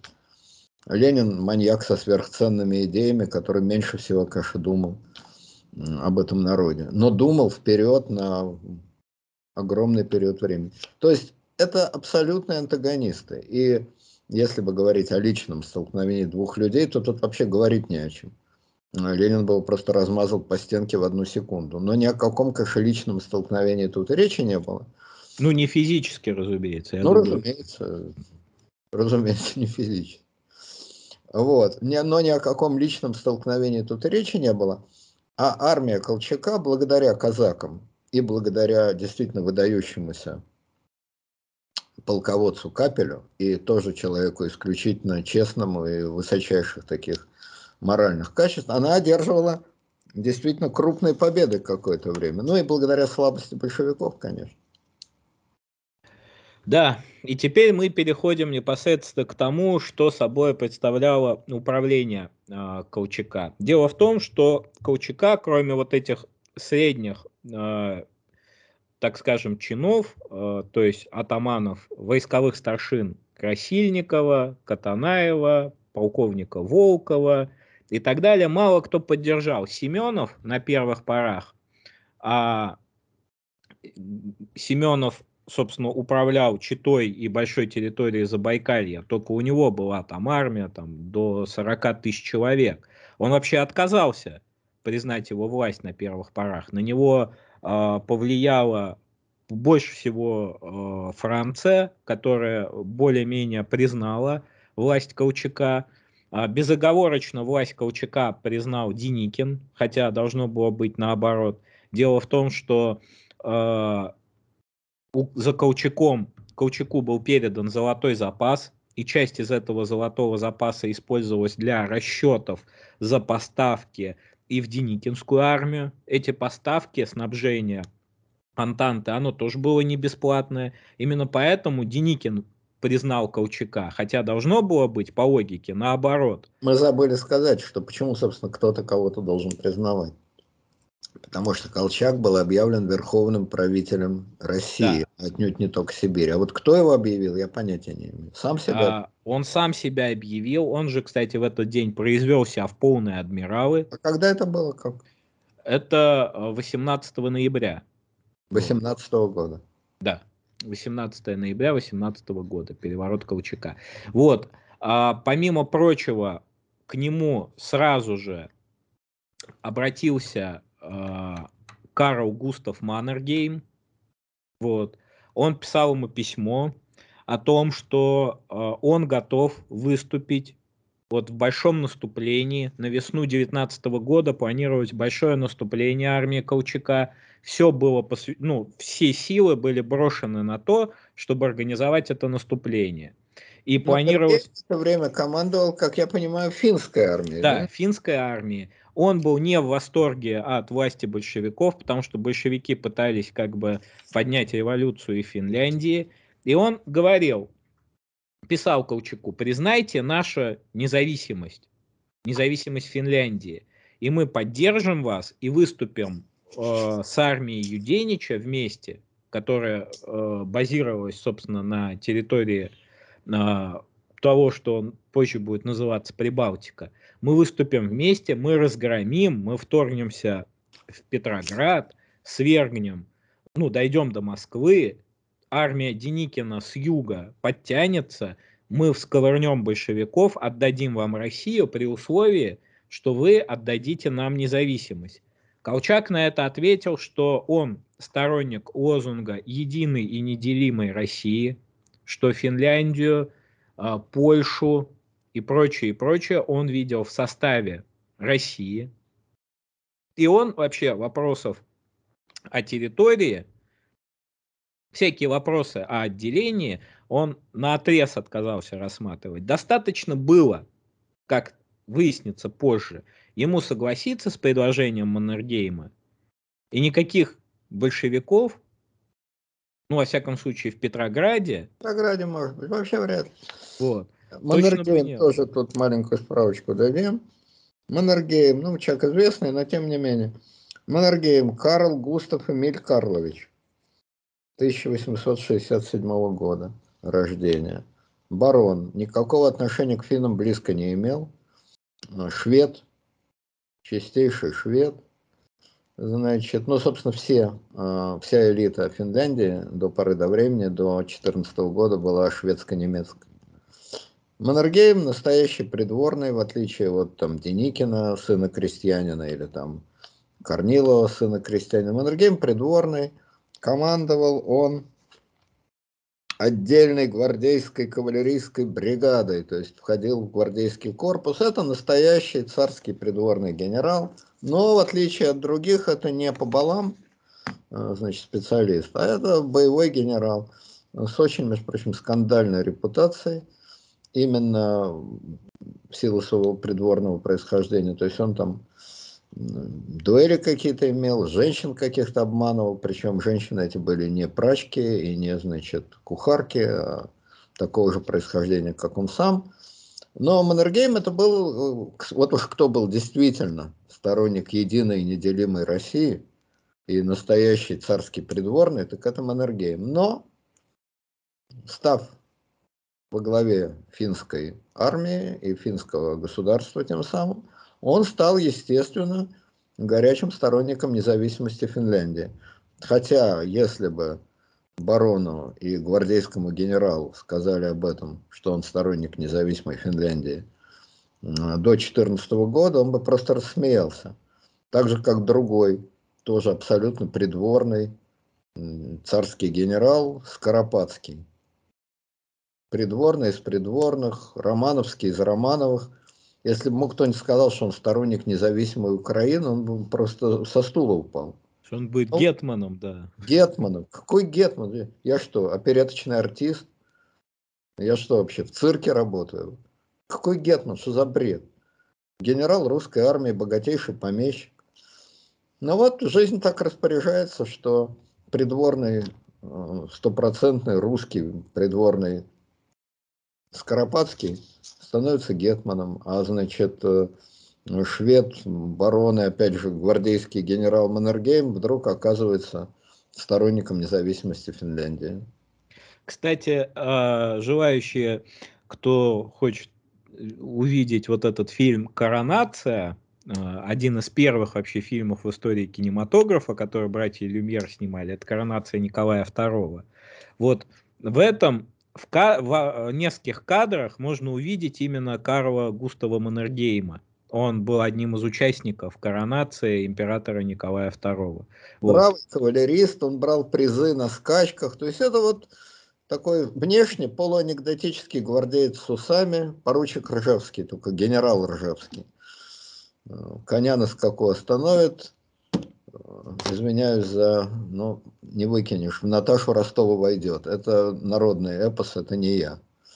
Вот, значит, но это внешняя картинка. А на самом деле оказался вот, в отличие от Колчака, от э, академического, значит, далекого от жизни военного инженера, Маннергейм оказался довольно тонким политиком. Вот так. Да. А, к чему я вспомнил про Маннергейма? Потому что реакция, ну вот вообще признание, оно очень, очень много значило. А, семипалатинский атаман Аненков и руководитель Оренбургского казачества Дутов тоже а, отнеслись, так скажем, настороженно к перевороту Колчака. Западные державы тоже поначалу не торопились признавать э, правительство Колчака. Э, командир Чехословацкого корпуса вот на территории Сибири э, Ян Сыровый, э, он потребовал от подчиненных сохранять нейтралитет и не участвовать как бы не в перевороте Колчака, не в контрперевороте Колчака. И с первых дней власть его, так сказать, не задалась приходилось устраивать аресты по всему Омску. И, по-моему, вот Зинзинов написал очень большие мемуары на тему своего присутствия в Омске. Он видел большое количество, ну, на утро 18-го, переворот был в ночь 17 на 18 а вот на утро 18 он видел большое количество человеческих туш, которые, как бараньи и коровьи туши, были, ну, их везли, в общем, по городу. То есть огромное количество человек было убито в результате этого переворота. Поразительно. Вот вроде сковырнуть такую бессильную власть и сразу начать с казней. Большевики сбросили как-никак правительство в Петрограде, и никаких убитых не было. А этот сбросил какую-то бессильную директорию, и сразу пошли убитые. Больше тысячи человек за Ничего ночь. Себе. Вот. Но это, опять же, цифра очень условная, поскольку это как бы то, как считали те, кто был, в общем, противником Колчака. Ну, понятно, ну хоть и что. Ну, казалось бы, чего легче? Ничего, оказывается, ничего подобного. Да. Ничего подобного. Колчака, как я понимаю, в армии поддерживал, ну, от союзников. Там представителем был генерал-майор сэр Альфред Нокс. Да, это, английский это британский. Аташе еще при царе, который уехал в Сибирь, и он был главным, ну, начальником снабжения, по сути дела, от Антанты у Колчака. Но, значит, э, помощь там была не такая большая, и действительно за деньги. Бесплатно англичане ничего не делают. Да, а, в общем, он а, организовал учебную инструкторскую школу на русском острове, то есть остров Русский, жителям Владивостока очень хорошо знаком, и обладателем, по-моему, 2000 рублевой купюры тоже. Он вот. это Нокс вы имеете в виду? Да, там была учебная школа. Вот. Так или иначе, худо-бедно, но к 2019 году правительство Колчака оно устояло, его постепенно признали более-менее все, и э, одновременно с этим началась высадка э, японских войск во Владивостоке. И э, Колчак к японцам относился очень плохо, в отличие, кстати, там от, от атамана Семенова, там атамана Калмыкова, но тем не менее это тоже были его вольные или невольные союзники. Они к Колчаку тоже плохо относились. Вы а, Одно... высадились, как я понимаю, чтобы просто аннексировать Дальний Восток на самом деле? Ну, считается, что да. Но как они бы его аннексировали бы таким экспедиционным корпусом, это большой вопрос. Ну, если чехи там 20 или сколько, 50 тысяч чехов всю Россию захватили, то японцы бы уж, наверное, справились с Дальним Нет, ну там очень многие военные историки говорят, что это технически было а, очень сложно сделать, поскольку так уж получилось, что восстание Чехословацкого корпуса было протяженным на всю Россию, а высадка японцев была конкретно во Владивостоке, а в Хабаровске, кстати, высадился американский экспедиционный корпус, но об этом мы будем а, отдельно говорить, когда будем говорить об интервенции или о том, что называлась интервенция. Но так или иначе, э, военный министр, который, которого как раз-таки был предшественник э, Колчака, он писал следующее. Был такой э, Павел Павлович Иванов-Ринов.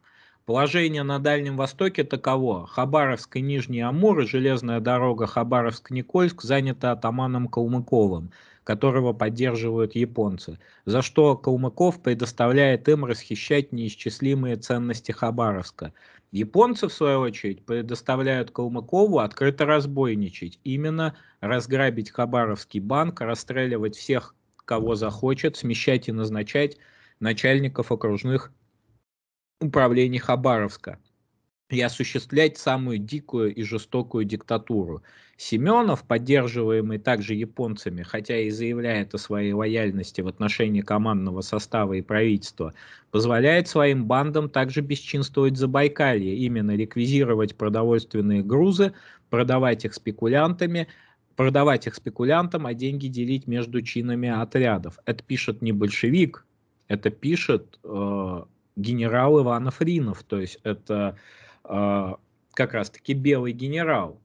Вот. В составе армии Семенова, ну вместе с армией Семенова действовала армия барона Унгерна. Семенов вообще своим штабом э, держал долгое время Читу. В 19 году его избрали э, походным казачьим атаманом.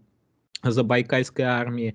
А, они должны были выступить также в весеннем наступлении 19 года, собственно, вот таком большом объединенном колчаковском наступлении на а, запад России. Вот.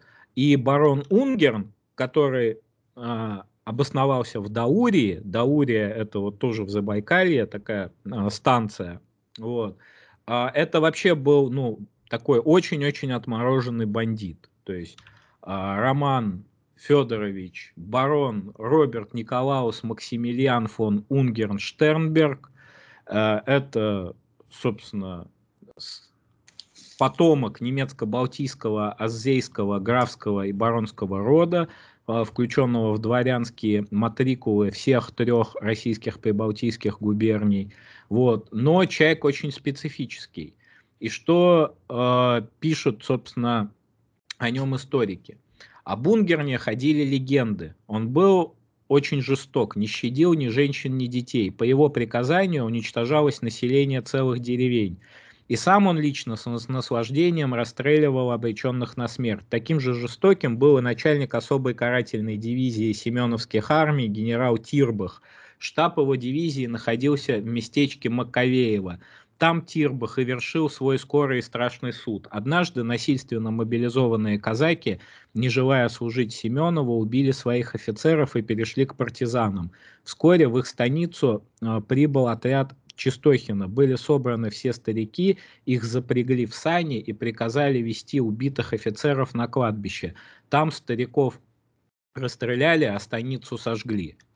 Вот э, сама вот эта вот погромная часть движения э, Колчака, погромная часть его армии, она, собственно, и представляла собой вот атамана Калмыкова, Семенова, барона Унгерна и так далее. А, пожалуй, Унгерн из всех трех был наиболее отмороженный кадр, потому что человек был, может быть, даже и не вполне психически да, здоровый. это был сумасшедший, конечно. Да, о, у него была идея войны за независимость Монголии. То есть он пытался привести к власти свергнутого хана Богдо Гигена, вот, э, собирал войско, э, конную, его армия называлась конная бурят, мон, там, конная бурят-монгольская часть. В общем, часть, кстати, из золота Колчака и ушло на войну с Третьим интернационалом за независимую Монголию против, соответственно, э, Китая и вместе с японцами. Вот. И это были армия Семенова была, конечно, менее разложена, чем армия Унгерна, но и в армии Унгерна и Семенова и Калмыкова была одинаковая практика. Проходящий мимо поезд, не, неважно, чей он там, с красными, с белыми, да с кем угодно, они просто останавливали, грабили и везли с собой огромные вазы. То есть это было чисто погромное и бандитское движение. А Семенов, вот по воспоминанию генерала Грейвса, в общей сложности, э, ну, генерал Грейс, во всяком случае, пишет об этом, э, он уничтожал просто тысячами. То Грейс есть... это англичанин, что ли? Нет, генерал э, Уильям Сидней Грейвс это американский генерал, командовавший американскими экспедиционными сил, силами. И в своем докладе на имя президента Вудра Вильсона он писал, что войска Семенова несут ответственность по меньшей мере за убийство 40 тысяч мирных человек.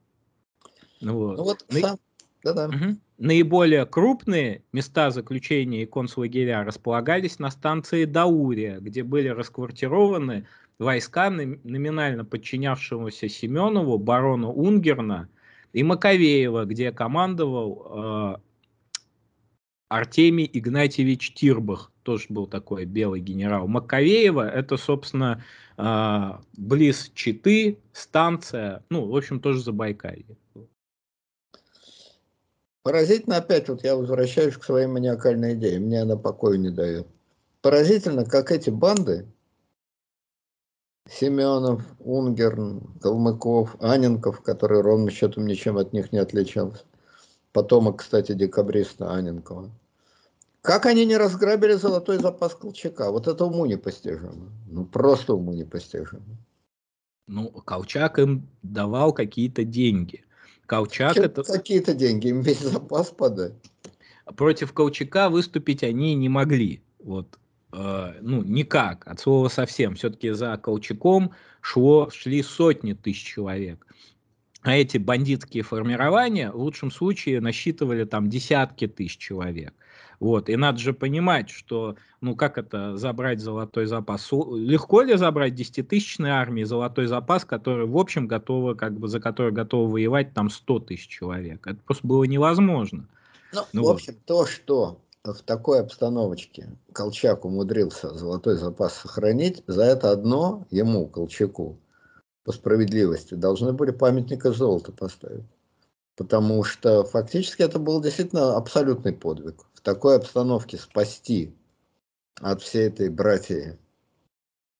Значит, э, это, конечно, удивительно. Ну, махновцы такие, да, вот это добро, оно всплывает э, на юге это вот э, Тут вы несправедливы к Нестору Ивановичу, потому что его-то движение погром... В моральном плане, конечно, на 10 голов выше. Махновцы как символ, конечно, самые страшные бандиты на юге, это был отнюдь не Махно. Это Григорьев, это Зеленый, это этот самый, как его там звали, Шкуро, генерал, такой же бандит, как Семенов и компания. Это вот э, кстати, почти все они были повешены э, в 1946 году, потому что Семенов и компания, естественно, работали с японцами. Шкуро был командующим казачьим корпусом э, в немецкой армии, ну не в немецкой. Резерв казачьего войска СС это называлось. Собственно, он делал то же самое, что он делал в гражданскую войну, никакой принципиальной разницы не было. Вот, как эта публика все-таки как этой публике не дали растащить золотой запас, это, конечно. Вот, но, как я понимаю, значит, западные правительства все-таки с грехом пополам а, Колчака признавали. Да, они и поддерживали Деникина. А, первый лорд Адмиралтейства Уинстон Черчилль занимался снабжением Деникинской армии. Но поскольку они все безоговорочно поддерживали Деникина, вроде как движение Деникина, оно все-таки выглядело немножко посолиднее, чем вот этот э, Колчаковское гуляй-поле. Вот. И а Колчак безоговорочно поддерживал, как бы, ой, Деникин безоговорочно поддерживал авторитет Колчака. Насчет численности армий, вот это в пике, так скажем, в лучшие времена. А у Колчака было от 400 до 60, 8, 680 тысяч. У Деникина 270 тысяч армия, у Юденича 50 тысяч, Северная э, армия 55 тысяч, Врангелевская армия 300 тысяч. Из них на фронте у Колчака 110 тысяч, то есть 1 четвертая-1 седьмая, потому что семеновцы Э, унгероновцы и э, калмыковцы, они не очень были э, готовы идти вот в это колчаковское наступление. Штыков было 96 тысяч, Сабель 22 тысячи. У Деникина на фронте было 150 тысяч, Штыков 107 тысяч, Сабель 46 тысяч. Это в 18 году или в 19 Это уже в 19 Весеннее наступление 19 года. Это пик как бы э, высший пик вот успеха Колчака. То есть э, как бы оно продолжалось до августа фактически, ну до июля, э, с, точнее с июля 19 года до осени 19 года. Наступление Колчака. Да. И захлебнул... добрались в крайнем случае? Э, в, в крайнем случае они дошли, ну они уже дошли до западной части э, России, то есть э, пересекли Урал и остановились. Окончательно они, кстати, захлебнулись э, в 2020 году. Вот. Э, Но Самару они не взяли, по-моему. Самару они не взяли. Вот. Э, ну, в общем, Урал они перемахнули. Вот. Тут а, надо еще бы знать о Восточном фронте большевиков, сколько там было. Да, а, Восточный фронт большевиков, он составлял около 120 тысяч человек. Вот. А, но это... Значительно меньше, чем Колчаковская армия. Да, значительно меньше, чем а, Колчаковская армия. И до Перми. Вот. Колчаковская армия, она дошла до Перми все-таки. Ну, вот. понятно, как они могли проиграть это сражение, если у них было преимущество, в три раза. Как они могли проиграть большевикам, не совсем понятно. Они могли проиграть большевикам только в тот момент, собственно, а, когда огромная часть армии повернула с запада, и, ну, в смысле Красной армии, потому что Деникинское а, наступление, там оно будет его там знаменитая московская э, директория, ой, московская московский указ это называлось о походе на Москву, московская директива, вот, вспомнил это слово. А, они, в общем, повернули и повернули все на восток разгроми, и разгромили Колчака. То есть э, получается, что два вот этих наступления, оно, они были не синхронизированы. То есть... Сначала Колчак? Да, а потом Деникин. И если бы они ударили бы вместе, то вполне возможно, что они большевиков могли бы выбить. Вот. А, я... По-видимому, к моменту, когда Восточный фронт большевиков перешел в контратаку и опрокинул Деникинцев, по-видимому, в этот момент все-таки большевиков было преимущество.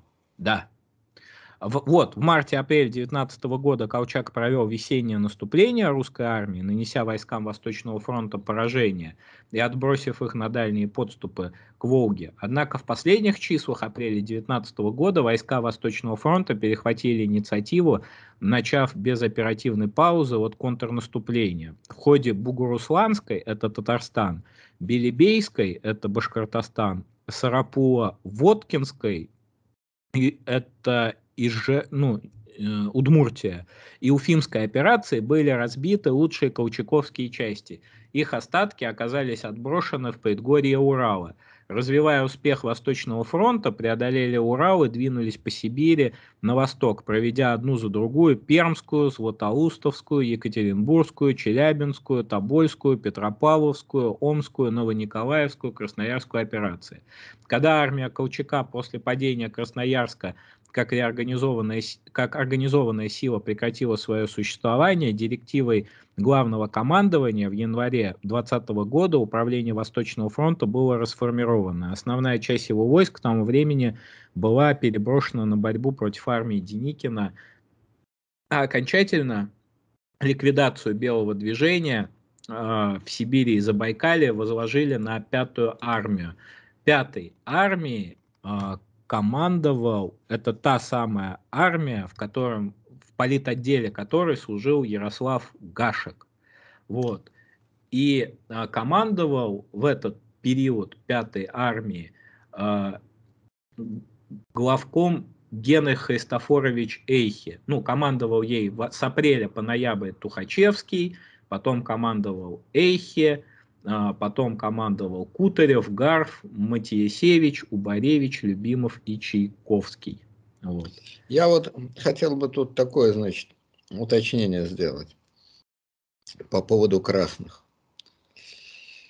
Значит, Восточным фронтом, первым командующим советским, то есть с советской стороны, первым командующим Восточным фронтом был такой левый эсер, подполковник Муравьев, о котором вы говорили, который в свое время брал Киев. Да.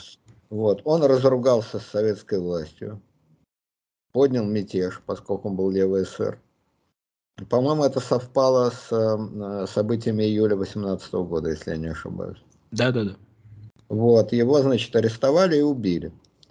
А вообще Восточным фронтом, э, большевистской, э, советским Восточным фронтом, командовали, значит, 6-7 человек.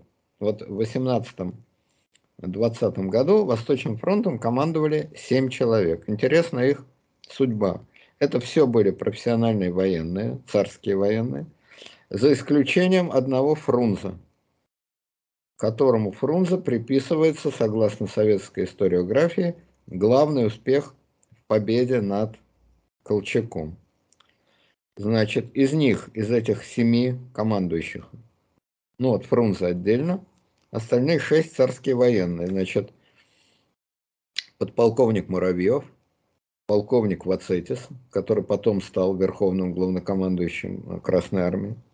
Тогда было две должности. Нарком военмор Троцкий. И председатель и, и председатель, Да, нет, Троцкий был председателем военсовета. Да. А при нем был главнокомандующий. Не верховный, это я зря сказал, главнокомандующий войсками республики. Это был сначала Вацетис, командующий Восточным фронтом, полковник Вацетис, полковник царской армии. А потом полковник царской армии Каменев, тоже командующий Восточным фронтом, и он стал, после успехов на Восточном фронте, он стал главнокомандующим войсками республики. Итак, вот семь э, красных главнокомандующих. Еще раз, э, подполковник Муравьев, полковник Вацетис, полковник Каменев и три царских генерал-майора. Самойла, Лебедев и Альдероги. Значит, ну, еще седьмым Фрунзе был. Да, и седьмой Фрунзе. Значит, любопытная их судьба. Значит, э, Муравьева расстреляли большевики. Э, Самойла, Лебедев и Каменев умерли до 1937 года. А Вацетиса расстреляли в 1937 году. А генерал-майора царской армии Альдероги, это был последний командующий, значит... Нет, Самойла дожил до 63-го да, года. Да, да, виноват. Самойла, действительно, у него сложилась необыкновенная для советского э, генерала судьба.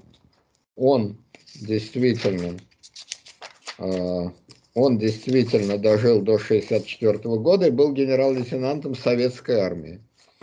Вот. А, значит, ну вот такая вот необыкновенная история. Пощадила его как-то судьба. А генерала-майора Альдероги, последнего командующего Восточным фронтом, арестовали в 30 году и расстреляли в 31 году по придуманному ГПУ делу бывших э, царских военных. Называлось это дело «Весна». О нем еще, может быть, будет случай сказать, а может нет. Это было абсолютно липовое дело – такое же точно, как дела 1937 года, просто масштабом поменьше. И вот Альдероги расстреляли. Значит, э, членов Реввоенсовета, то есть комиссаров Восточного фронта за это время, сменилось 16 человек. Трое из них не дожили до 1937 года, а все, кто дожили, 13 человек, были расстреляны в 1937 году. Это ну, там я... самый яркий, это был Смилга и Муралов. Вот, они да. как, по-моему, троцкисты. Троцкисты, вот конечно. Это я просто к тому, чтобы лишний раз показать масштаб репрессий 1937 года, о чем еще, естественно, мы будем много раз говорить. Вот, ну и, наконец, про Фрунзе тоже два слова скажу. Там э, разные есть мнения у военных историков. Одни э, действительно считают, что Фрунзе внес очень важный вклад в разгром Колчака. А другие говорят, что это больше придумано советской пропагандой. Ну, я тут не специалист, спорить не могу. Фрунзе Михаил Васильевич, никакого военного образования он никогда в жизни не имел. А, вот. Он был профессиональный большевик, профессиональный революционер. А, в Шуе, в городе Шуе он, значит, возглавлял большевистскую организацию. В 1905 году за участие в вооруженном восстании и по подозрению в убийствах, он был приговорен к виселице, приговорен два раза. И оба раза его спас такой присяжный поверенный Эрн, такой был кадет. Вот, значит, э, Фрунзе был один из действительно немногих таких реальных самородков гражданской войны. Известен еще тем, что он был человек огромной физической силы. Вот в этом смысле он вполне конкурировал с Котовским. С Тухачевским. С Тухачевским, да, с Буденным. Вот это такие богатыри.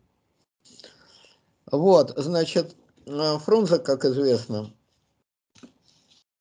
э, стал уже в 20-е годы сначала зам наркома обороны, потом наркомом обороны, а в 25 году при до сих пор и, видимо, уже навсегда загадочных обстоятельствах он умер. Умер он во время операции.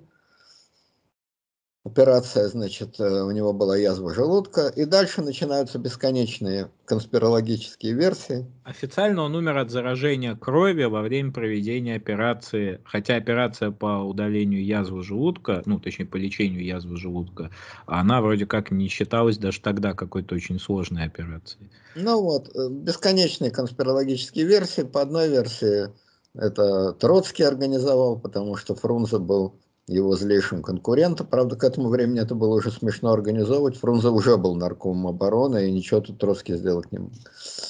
А, по, да и вряд ли у него были такие возможности. По другой версии, это Сталин организовал. Почему? Потому что, хотя Фрунзе был против Троцкого, но он и не был за Сталина. Он был самостоятельная, независимая фигура. И Сталину он был неудобен и не нужен в таком качестве. После смерти э, Фрунзе нарком обороны стал Ворошилов, как известно, абсолютная шестерка э, Сталина. Кстати сказать, Ворошилов взял в свою семью э, детей Фрунзе. У Фрунзе было двое детей. Сын Тимур, он был летчик и погиб э, во время Отечественной войны, герой Советского Союза. И дочка. Э, дочка стала химиком. Я вот прочел сегодня с изумлением, что она жива. По крайней да. мере, сведений о ее смерти нет, но ей больше ей лет. 101 год. Вот, она жива до сих пор. Жива, да. Вот, значит, про смерть Фрунзе а, написал роман. Судьба а. ее известна. Но в апреле 2020 года она а, точно проживала в Москве со своей дочерью Еленой на самоизоляции от ковида. Ну. Значит, а, про смерть Фрунзе написал повесть э, Пельняк, известный писатель. Значит, повесть непогашенной луны называлась. Где он, это фантастическая история, он умудрился, а, напечатав повесть в Советском Союзе, по-моему, в журнале «Красная новь», умудрился прозрачно намекнуть, что Фрунзе убили специально во время операции. Но он не говорил, конечно, что убил Сталин, но это как бы и так было очевидно. Как он умудрился такую штуковину напечатать? И за это, кстати, с Пельником что еще более удивительно, ничего не сделали, его не посадили, ну, повесть, конечно, осудили, там, тираж журнала изъяли, но, тем не менее, Пельника не тронули. Потом он погиб, да. Вот, а жена Фрунзе, тоже странная история. По одной версии она покончила с собой вскоре после этого. А по другой версии она умерла, но она была молодая женщина. Вот, по третьей версии ее тоже ликвидировали. Вот такая судьба командарма, командующего Восточным фронтом. Вот это к вопросу о большевиках, которые воевали на Восточном фронте и, так сказать, победили Колчака.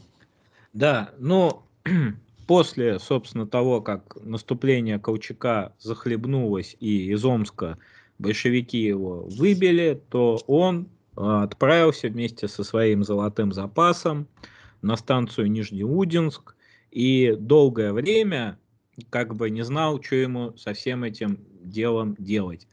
В ноябре, тем временем, в Иркутске, то есть мы идем восточней, как бы, мы откат... 19, 19 да, в ноябре 19 года э, в Иркутске образуется такое э, странноватое правительство, э, политический центр, Иркутский политический центр, он вошел в А Колчак оставался при этом верховным правителем России.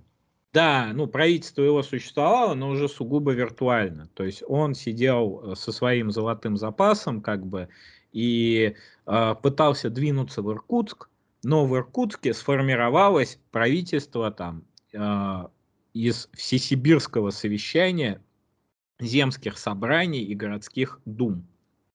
Там было несколько организаций.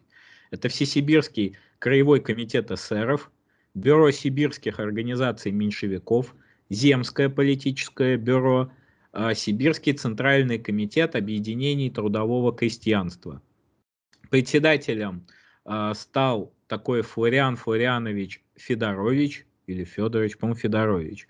А, это СССР, член ЦК СССР, член ЦК партии эсеров, естественно, член учредительного собрания. Вот. И этот Иркутский полицентр, с ним пытался договориться Пепеляев, то есть э, Пепеляев приезжал на совещание. А Пепеляев это? это Пепеляев это самый ближайший соратник Колчака, которого в тот момент Колчак назначил э, главой своего правительства. То есть это был последний, наверное, шаг отчаяния Колчака, потому что Виктор Пепеляев, ну, кстати, его брат Анатолий Пепеляев, он командовал одной из армий вот, в составе колчаковских армий. Э, Пепеляев считал, что единственный шанс это договориться с иркутским полицентром, потому что двигаться-то было некуда, не сидеть же им там, не ехать же им в Даурию какой-нибудь. Вот, ехать им надо было в Иркутск. Надо было договориться э, с иркутским полицентром, то есть с эсерами и с меньшевиками, которых они э, убивали еще в Омске и возили их туши как бы по городу. Вот. А, и выступить каким-то объединенным фронтом против большевиков. То есть они вернулись к той идее, от которой отказались. В 18 году. Да. а, какие задачи перед собой? Естественно, Иркутский политцентр, он, если бы даже очень хотел договориться с Пепеляевым, он бы никак это сделать не смог.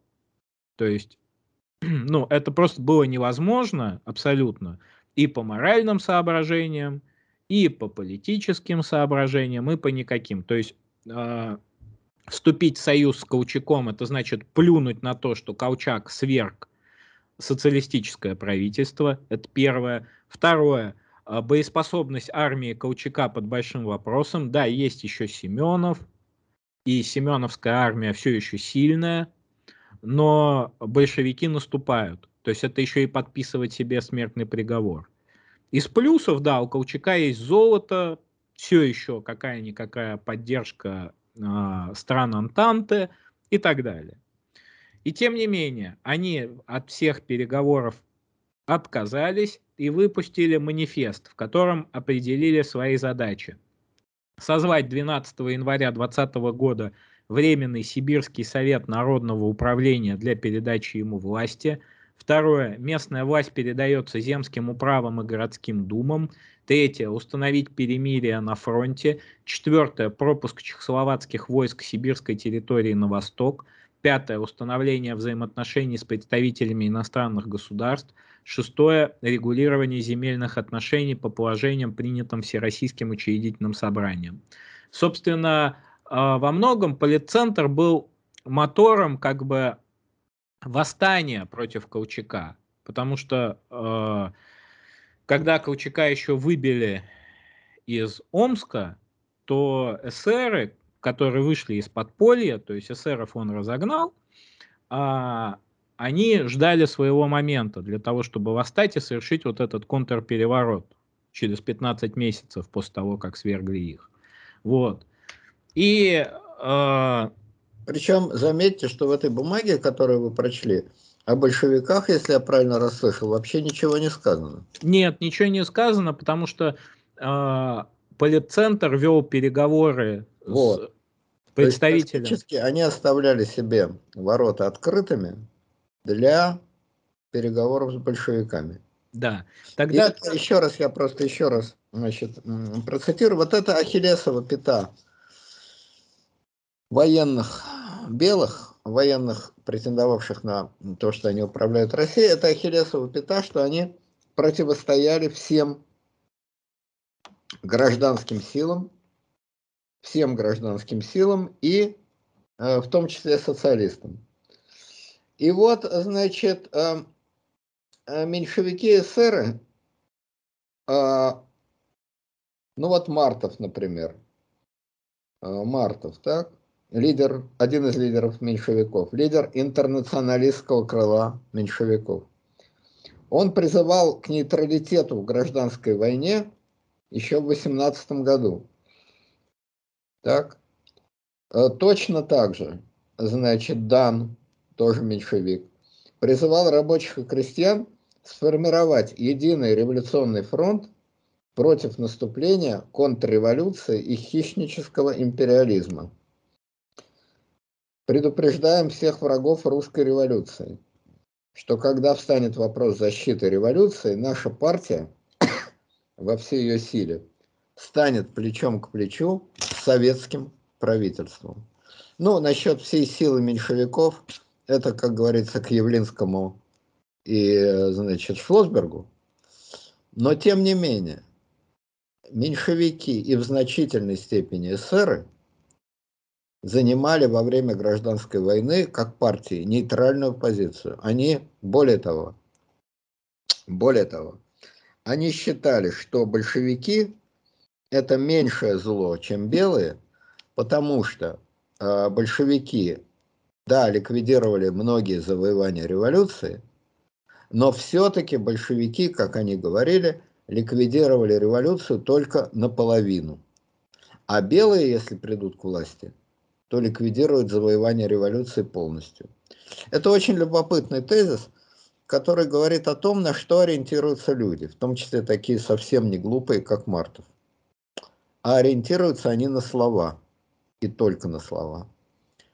Российская коммунистическая партия, или еще лучше, Российская социал-демократическая партия большевиков, революция, противостояние белогвардейцам – это слова.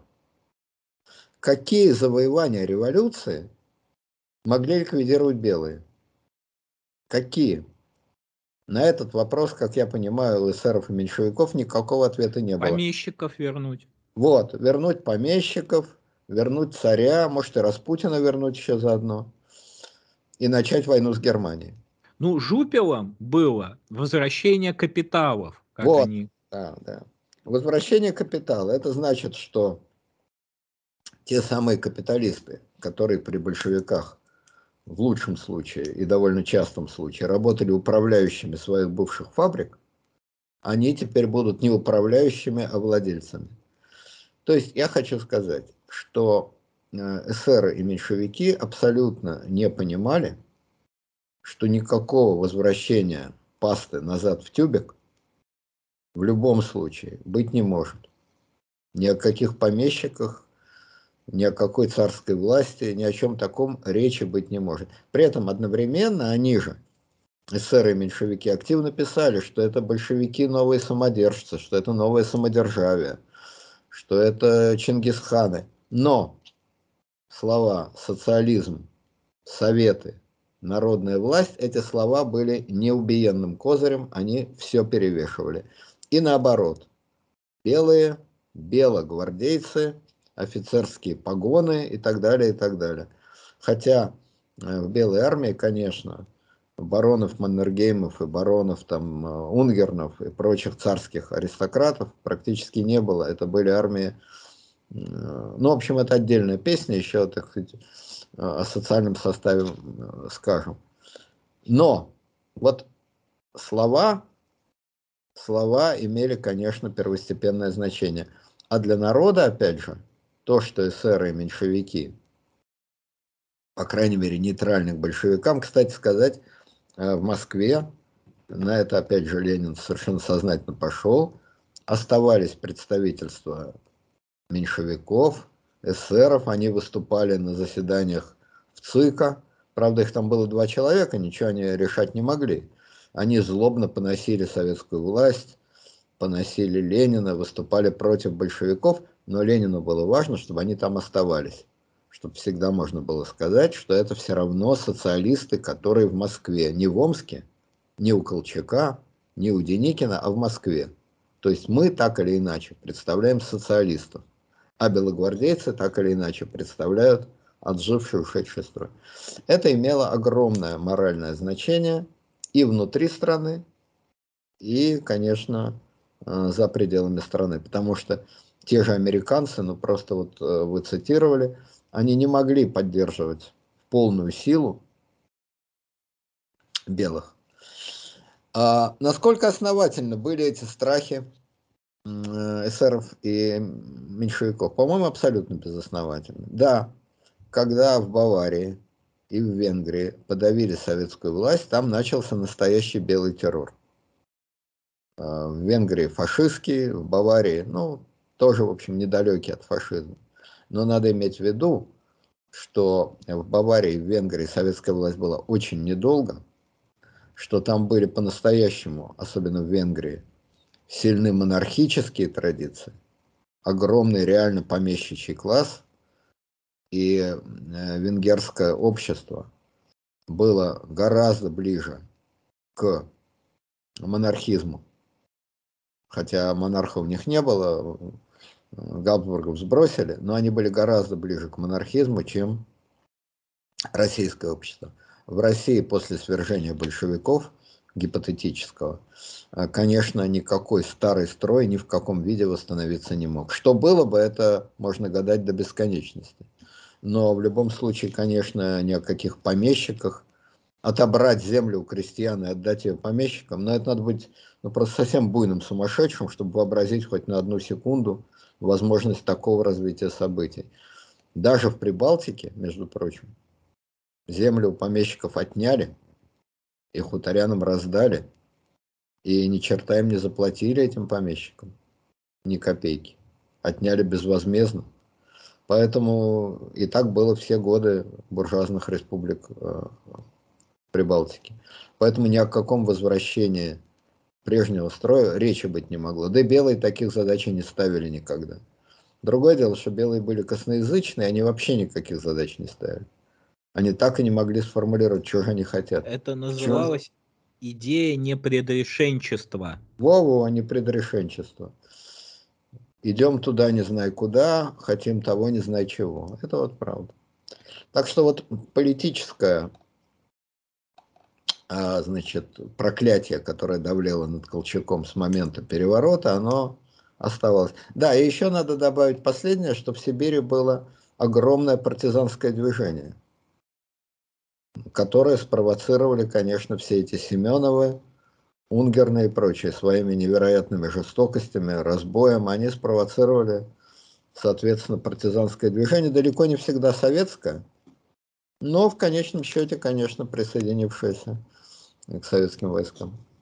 Да, ну вот, собственно, мы остановились на чем? На том, что Колчак прибывает в Нижнеудинск, там э, Пепеляев ведет переговоры с Иркутским политцентром, в итоге эти переговоры ничем не заканчиваются для Пепеляева. 27 декабря 2019 года Колчак подписывает свое отречение э, от должности Верховного правителя России. Кстати, не в последнюю очередь под влиянием Антанты, потому что было понятно, что э, он уже не имеет никакой реальной власти, и его правительство, ну, за исключением Пепеляева, оно, собственно, тоже вышло. В общем, а он послед... передал власть Деникину, по-моему, да? Да, он передал власть Правителем России был назначен Деникин. Да, абсолютно точно. А, итак, одновременно с этим а, в течение, ну, имеется в виду, 2019 года уже осенью 2019 года образуется Сибревком.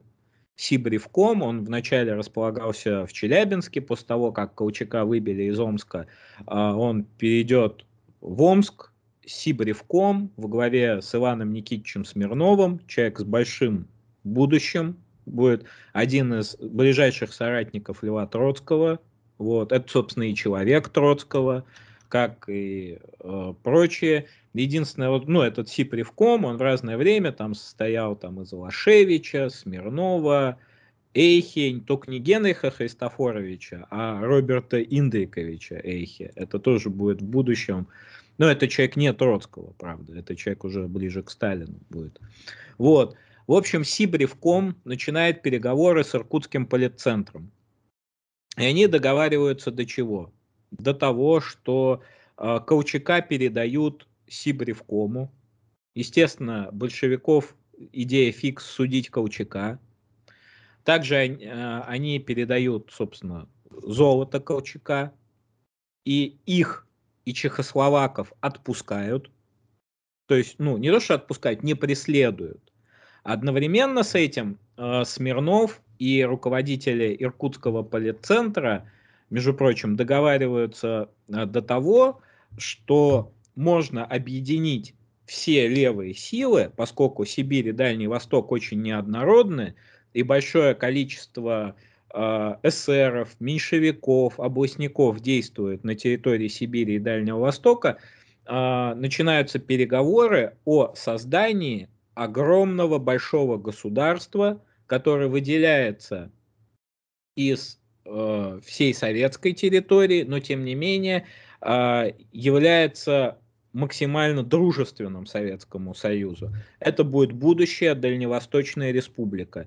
И мотором этой идеи будет как бы э, съезды, которые будут происходить там в Верхнеудинске, в Иркутске. Вот жители Иркутска, они хорошо знают памятник Ленину э, в центре Иркутска. Вот, собственно, на этом месте он стоит прямо рядом с вот этим зданием политцентра, того, что называлось Иркутский политцентр. Собственно, Иркутский политцентр, а, он в результате этих переговоров, в общем, выиграл, они спасли себя, спаслись чехи, то есть большевики отвалили от чехов, которые еще еще остались. И дело было за малым – отдать Колчака. Но проблема заключалась в том, что Семенов, который не поддержал э, Колчака в 18 году, ну точнее поддержал, но так со скрипом, а он отправил свою армию из Даурии, собственно говоря, на, ну, или из Семенова, по-моему, еще не выбили из Читы.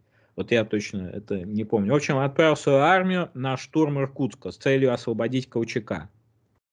А, на этом фоне, собственно, деятели Сибревкома а, уже 6 февраля приняли решение о том, чтобы расстрелять Колчака. Ночью 6 на 7 февраля, это уже 20 год, а, Колчака, и тут всякие конспирологи типа Никиты Михалкова Э, говорят о том, что Колчак сам командовал там своим расстрелом, это, конечно, ерунда. Его не выводили на берег ни Ангары, ни Ушак, Ушак, Ушаковка эта река называлась. Я вот точно не знаю, если у нас есть жители Иркутска, уточните. В общем, на лед реки его не выводили. Его, кстати, до этого долго э, расспрашивали, ну, в смысле, долго вели допросы, пока семеновцы наступали. Он там все изложил. Вообще следователь, который допрашивал а, Колчака он сохранил какие-то записи о том, что Колчак был многословен, очень измотан, уже на пределе был человек своего нервного состояния. В общем, 7 февраля либо в его камере, либо э, на льду реки его и Виктора Пепеляева расстреляли. Именно из-за того, что семеновцы подступали как бы к Иркутску. На этом, собственно, вся политическая карьера Колчака длительностью там в год с лишним, она закончилась. А Иркутск они так и не взяли в итоге. Семеновцы нет, их выбили а, из-под Иркутска. Вот смотрите, мы длинная очень сегодня, длинная программа, но что делать? Я просто хочу в заключение сказать буквально несколько слов. Значит, ну о политической картине этого дела, о роковой ошибке с сырыми меньшевиками говорить. Э, Дальневосточная республика, которая была создана, естественно, по указанию Москвы, но мы понимаем, что это такое. ДНР, ЛНР, это просто абсолютно одно и то Она называлась ДВР. ДВР, ну ДВР, ДНР, ЛНР, это абсолютно одно и то же. И через какое-то время эту Дальневосточную республику, естественно, включая в Советский Союз. Это спорный вопрос, потому что территория ДВР, мне тоже тогда казалось, что это ДНР. Но это не совсем ДНР, это все-таки ДВР. Там была разрешена многопартийность. Вот, это первое. Во-вторых, это... тоже разрешена многопартийность. Где? В ДНР тоже разрешена многопартийность. Партии нет, а разрешение есть. Нет, там действительно были очень влиятельные э, меньшевики, очень влиятельные эсеры, это действительно так. Вот, и упраздняли ДВР с очень большим скрипом. То есть ну, дальневосточный... я думаю, еще два слова потом скажем. Вот. Но эпитафии э, ДВР были знаменитые слова Ленина. Владивосток далеко, но ведь город-то это Нашинский. И вот это слово Нашинский, оно, значит, похоронило Нашинскую ДНР. Ну вот, но э, я хотел сказать о другом. Вот смотрите, я не случайно, мы не случайно фиксируем судьбы этих людей. Это удивительно. А, вот э, все, ну практически все, за редчайшими исключениями, погибли. От рук белых, от рук красных. А в Советском Союзе в 1937 году. Вот это вот действительно Солженицын э, немного, с моей точки зрения, удачных слов произнес в своей жизни, но вот «Красное колесо» — это не бог весь какой, но вполне удачный образ. А вот разгадать, расшифровать его не так-то просто. Откуда эта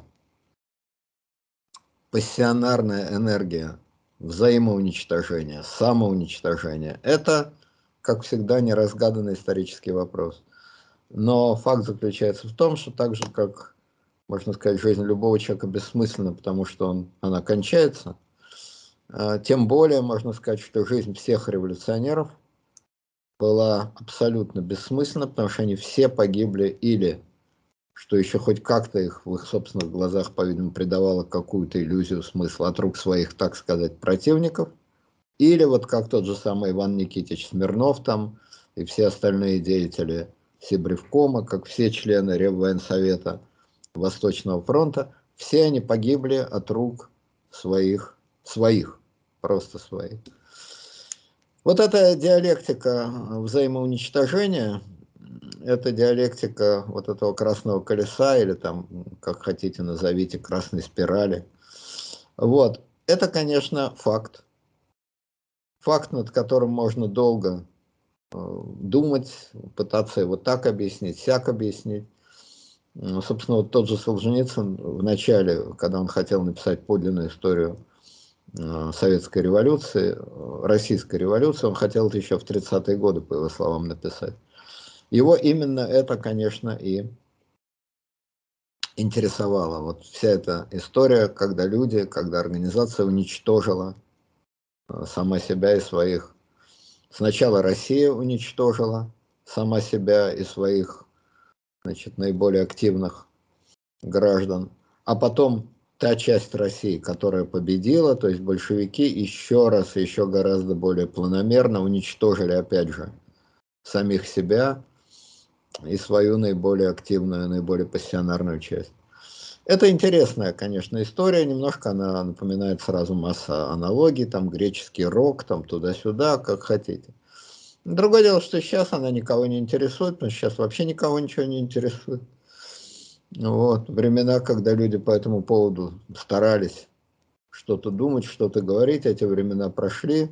И вот мы только вдвоем остались. Значит, но не вдвоем, я шучу, естественно. Много есть историков. Но вот это ощущение, эмоциональное ощущение огромного удивления перед картиной взаимоистребления, где победителей нет. А, это эмоциональное ощущение, оно, конечно, сейчас в обществе отсутствует, оно испарилось. Хотя мне кажется, что в каком-то смысле это ощущение относится не только к русской революции, а если хотите, в общем, в узком смысле ко многим явлениям истории, а в широком смысле, может быть, ко всей истории. Но это уже такой методологический, так сказать, или там экзистенциальный вопрос. Но что касается русской революции, то вот эта картина э, в тысячный раз само уничтожение, саморазрушение, самоистребление и российского государства, и победителей российского государства. Как ни пытайся ответить на вопрос, почему, зачем, но факт остается фактом, а объяснения могут быть уже самые разные. Да, а, понимаете, вот политика, она, может быть, была интересна тогда. Тогда магическое значение слов, социализм, война, земля и так далее, оно играло определяющее значение. И очень многие из наших слушателей, они свидетели революции 91 года, которая, конечно, была настолько упрощенной картиной того, что называется политика, и политическая жизнь, ну что там, Ельцин и Горбачев, все. А, а нынешняя политическая картина, она еще сильнее упростилась. Ну, я То просто есть... нет, она стерта. Ну, она, может быть, есть в том смысле, что путинцы, антипутинцы, вот такое, э, такое условное деление. Но это очень странный поворот истории. Почему история во всем движется по пути усложнения, ведь технологии усложняются, наука усложняется, жизнь человека усложняется. А политически история деградирует и деградирует постепенно, сводясь к самым элементарным, самым простым формулам. Я думаю, что ответ э, такой. Именно потому политика и деградирует, и превращается в фейк что жизнь усложняется, и объективное место политики сдвигается. А если ваше объективное место сдвигается, то оно и редуцируется и превращается в фейк. Ну и кроме того, а, надо иметь в виду, ну, собственно говоря, как любое ремесло, которое теряет, а, сравните, вот сейчас вы, ботинок у вас порвется, и вы пойдете в мастерскую сапожную. Есть они? Есть. Но разве можно сравнить мастерство этих э, сапожников и сапожников 19 века, которые шили сапоги? Сейчас они их не шьют, это не требуется. В лучшем случае подошву поменяют, подметку поменяют. Так и политика. Политика свою функциональную роль, так же как военное дело, кстати. Военное дело, политика. Они свою функциональную роль отыграли. Но об этом мы постоянно говорим э, в итогах э, значит, э, политической недели. Это рефрен, это непрерывная такая линия. Но более того, мне кажется, что история России, которая была очень сложной, она стала гораздо более простой. Не только политика, но и сама история. Она стала гораздо более плоской, одномерной. Это тоже говорит о том, что, по-видимому, какая-то историческая миссия, которая была у России как государства, а может быть и у многих других государств, она тоже выполнена, и эта миссия переходит к каким-то другим институтам. Ну а если сравнивать революции, то, по крайней мере, про революцию 91 года легко сказать, кто выиграл. Про революцию 17 года, ну, трудно сказать, кто выиграл. Ну, кто выиграл? Вот эти члены Реввоенсовета, которых расстреляли, свои же. Сталин. Да, ну, свои же расстреляли. Они выиграли, что ли? Или вот э, Колчак сбросил э, эсеров, кого-то расстрелял, эсеры потом сбросили Колчака, а потом и тех, и других сбросило то же самое колесо. Кто ж выиграл? А в революции 91 года очень даже понятно, кто выиграл. Те, кто барахло подобрали. И этих барахольщиков, э, мы их знаем по именам, как говорится. Вот. Это тоже, кстати, одно из проявлений, может быть, такой, как ни странно, больше примитивности истории. Может быть, сложность истории в том и заключается, что не, поле битвы, на котором не было победителей. Может быть, в этом заключается. Но это такой экзистенциальный вопрос, который к фактической стороне дела имеет довольно косвенное отношение. Да. А, я бы еще сказал бы, что мы закончили с Востоком, но не совсем. Еще впереди а, в сухом остатке для нас остался Сибревком, вот, и левые деятели не большевистского толка, которые будут составлять костяк ДВР. ДВР, да. да. А, мы потихоньку перемещаемся с моего любимого востока России центральную часть России, где менее экзотические картины, чем там из пейзажей э, конного бурят-монгольского полка. Вот. А, но, тем не менее, это будет тоже интересно. И дальше мы уже двинемся с запада на юг. Вот. С запада на юг, точнее, с востока на запад, а с запада на юг. Вот так скажем. Уважаемые слушатели, подписывайтесь на канал, ставьте лайки, дизлайки, пишите комментарии о том, что мы там наляпали, где ошиблись, это важно. Вот, я э, немножко интересовался вот этой вот жизнью Востока России, очень много ездил, какие-то места посещал сам, смотрел, э, как бы в таких городах, как Омск, Иркутск, Хабаровск, Э, Владивосток, там везде есть музеи, эти музеи очень-очень запустевшие, ну, в Омске большой музей, там сохранились те пейзажи, где Колчак, собственно, работал, действовал, где потом будет действовать Сибревком, вот. А в Иркутске, если я не ошибаюсь, здание, то здание, где заседал политцентр, живо до сих пор, там этот памятник Ленину, там все эти учредительные съезды ДВР живы, Верхнеудинске, который там у Улан-Удэ. В общем, э, просьба, если среди нас есть какие-то краеведы, которые разбираются во всем этом, может, они меня поправят.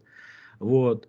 Э, слушайте подкасты. Большое спасибо всем, кто репостит видео, тем, кто поддерживает канал на Патреоне. Э, а у нас все как обычно. Вот. Большое спасибо Леониду Александровичу. Всего доброго. Спасибо.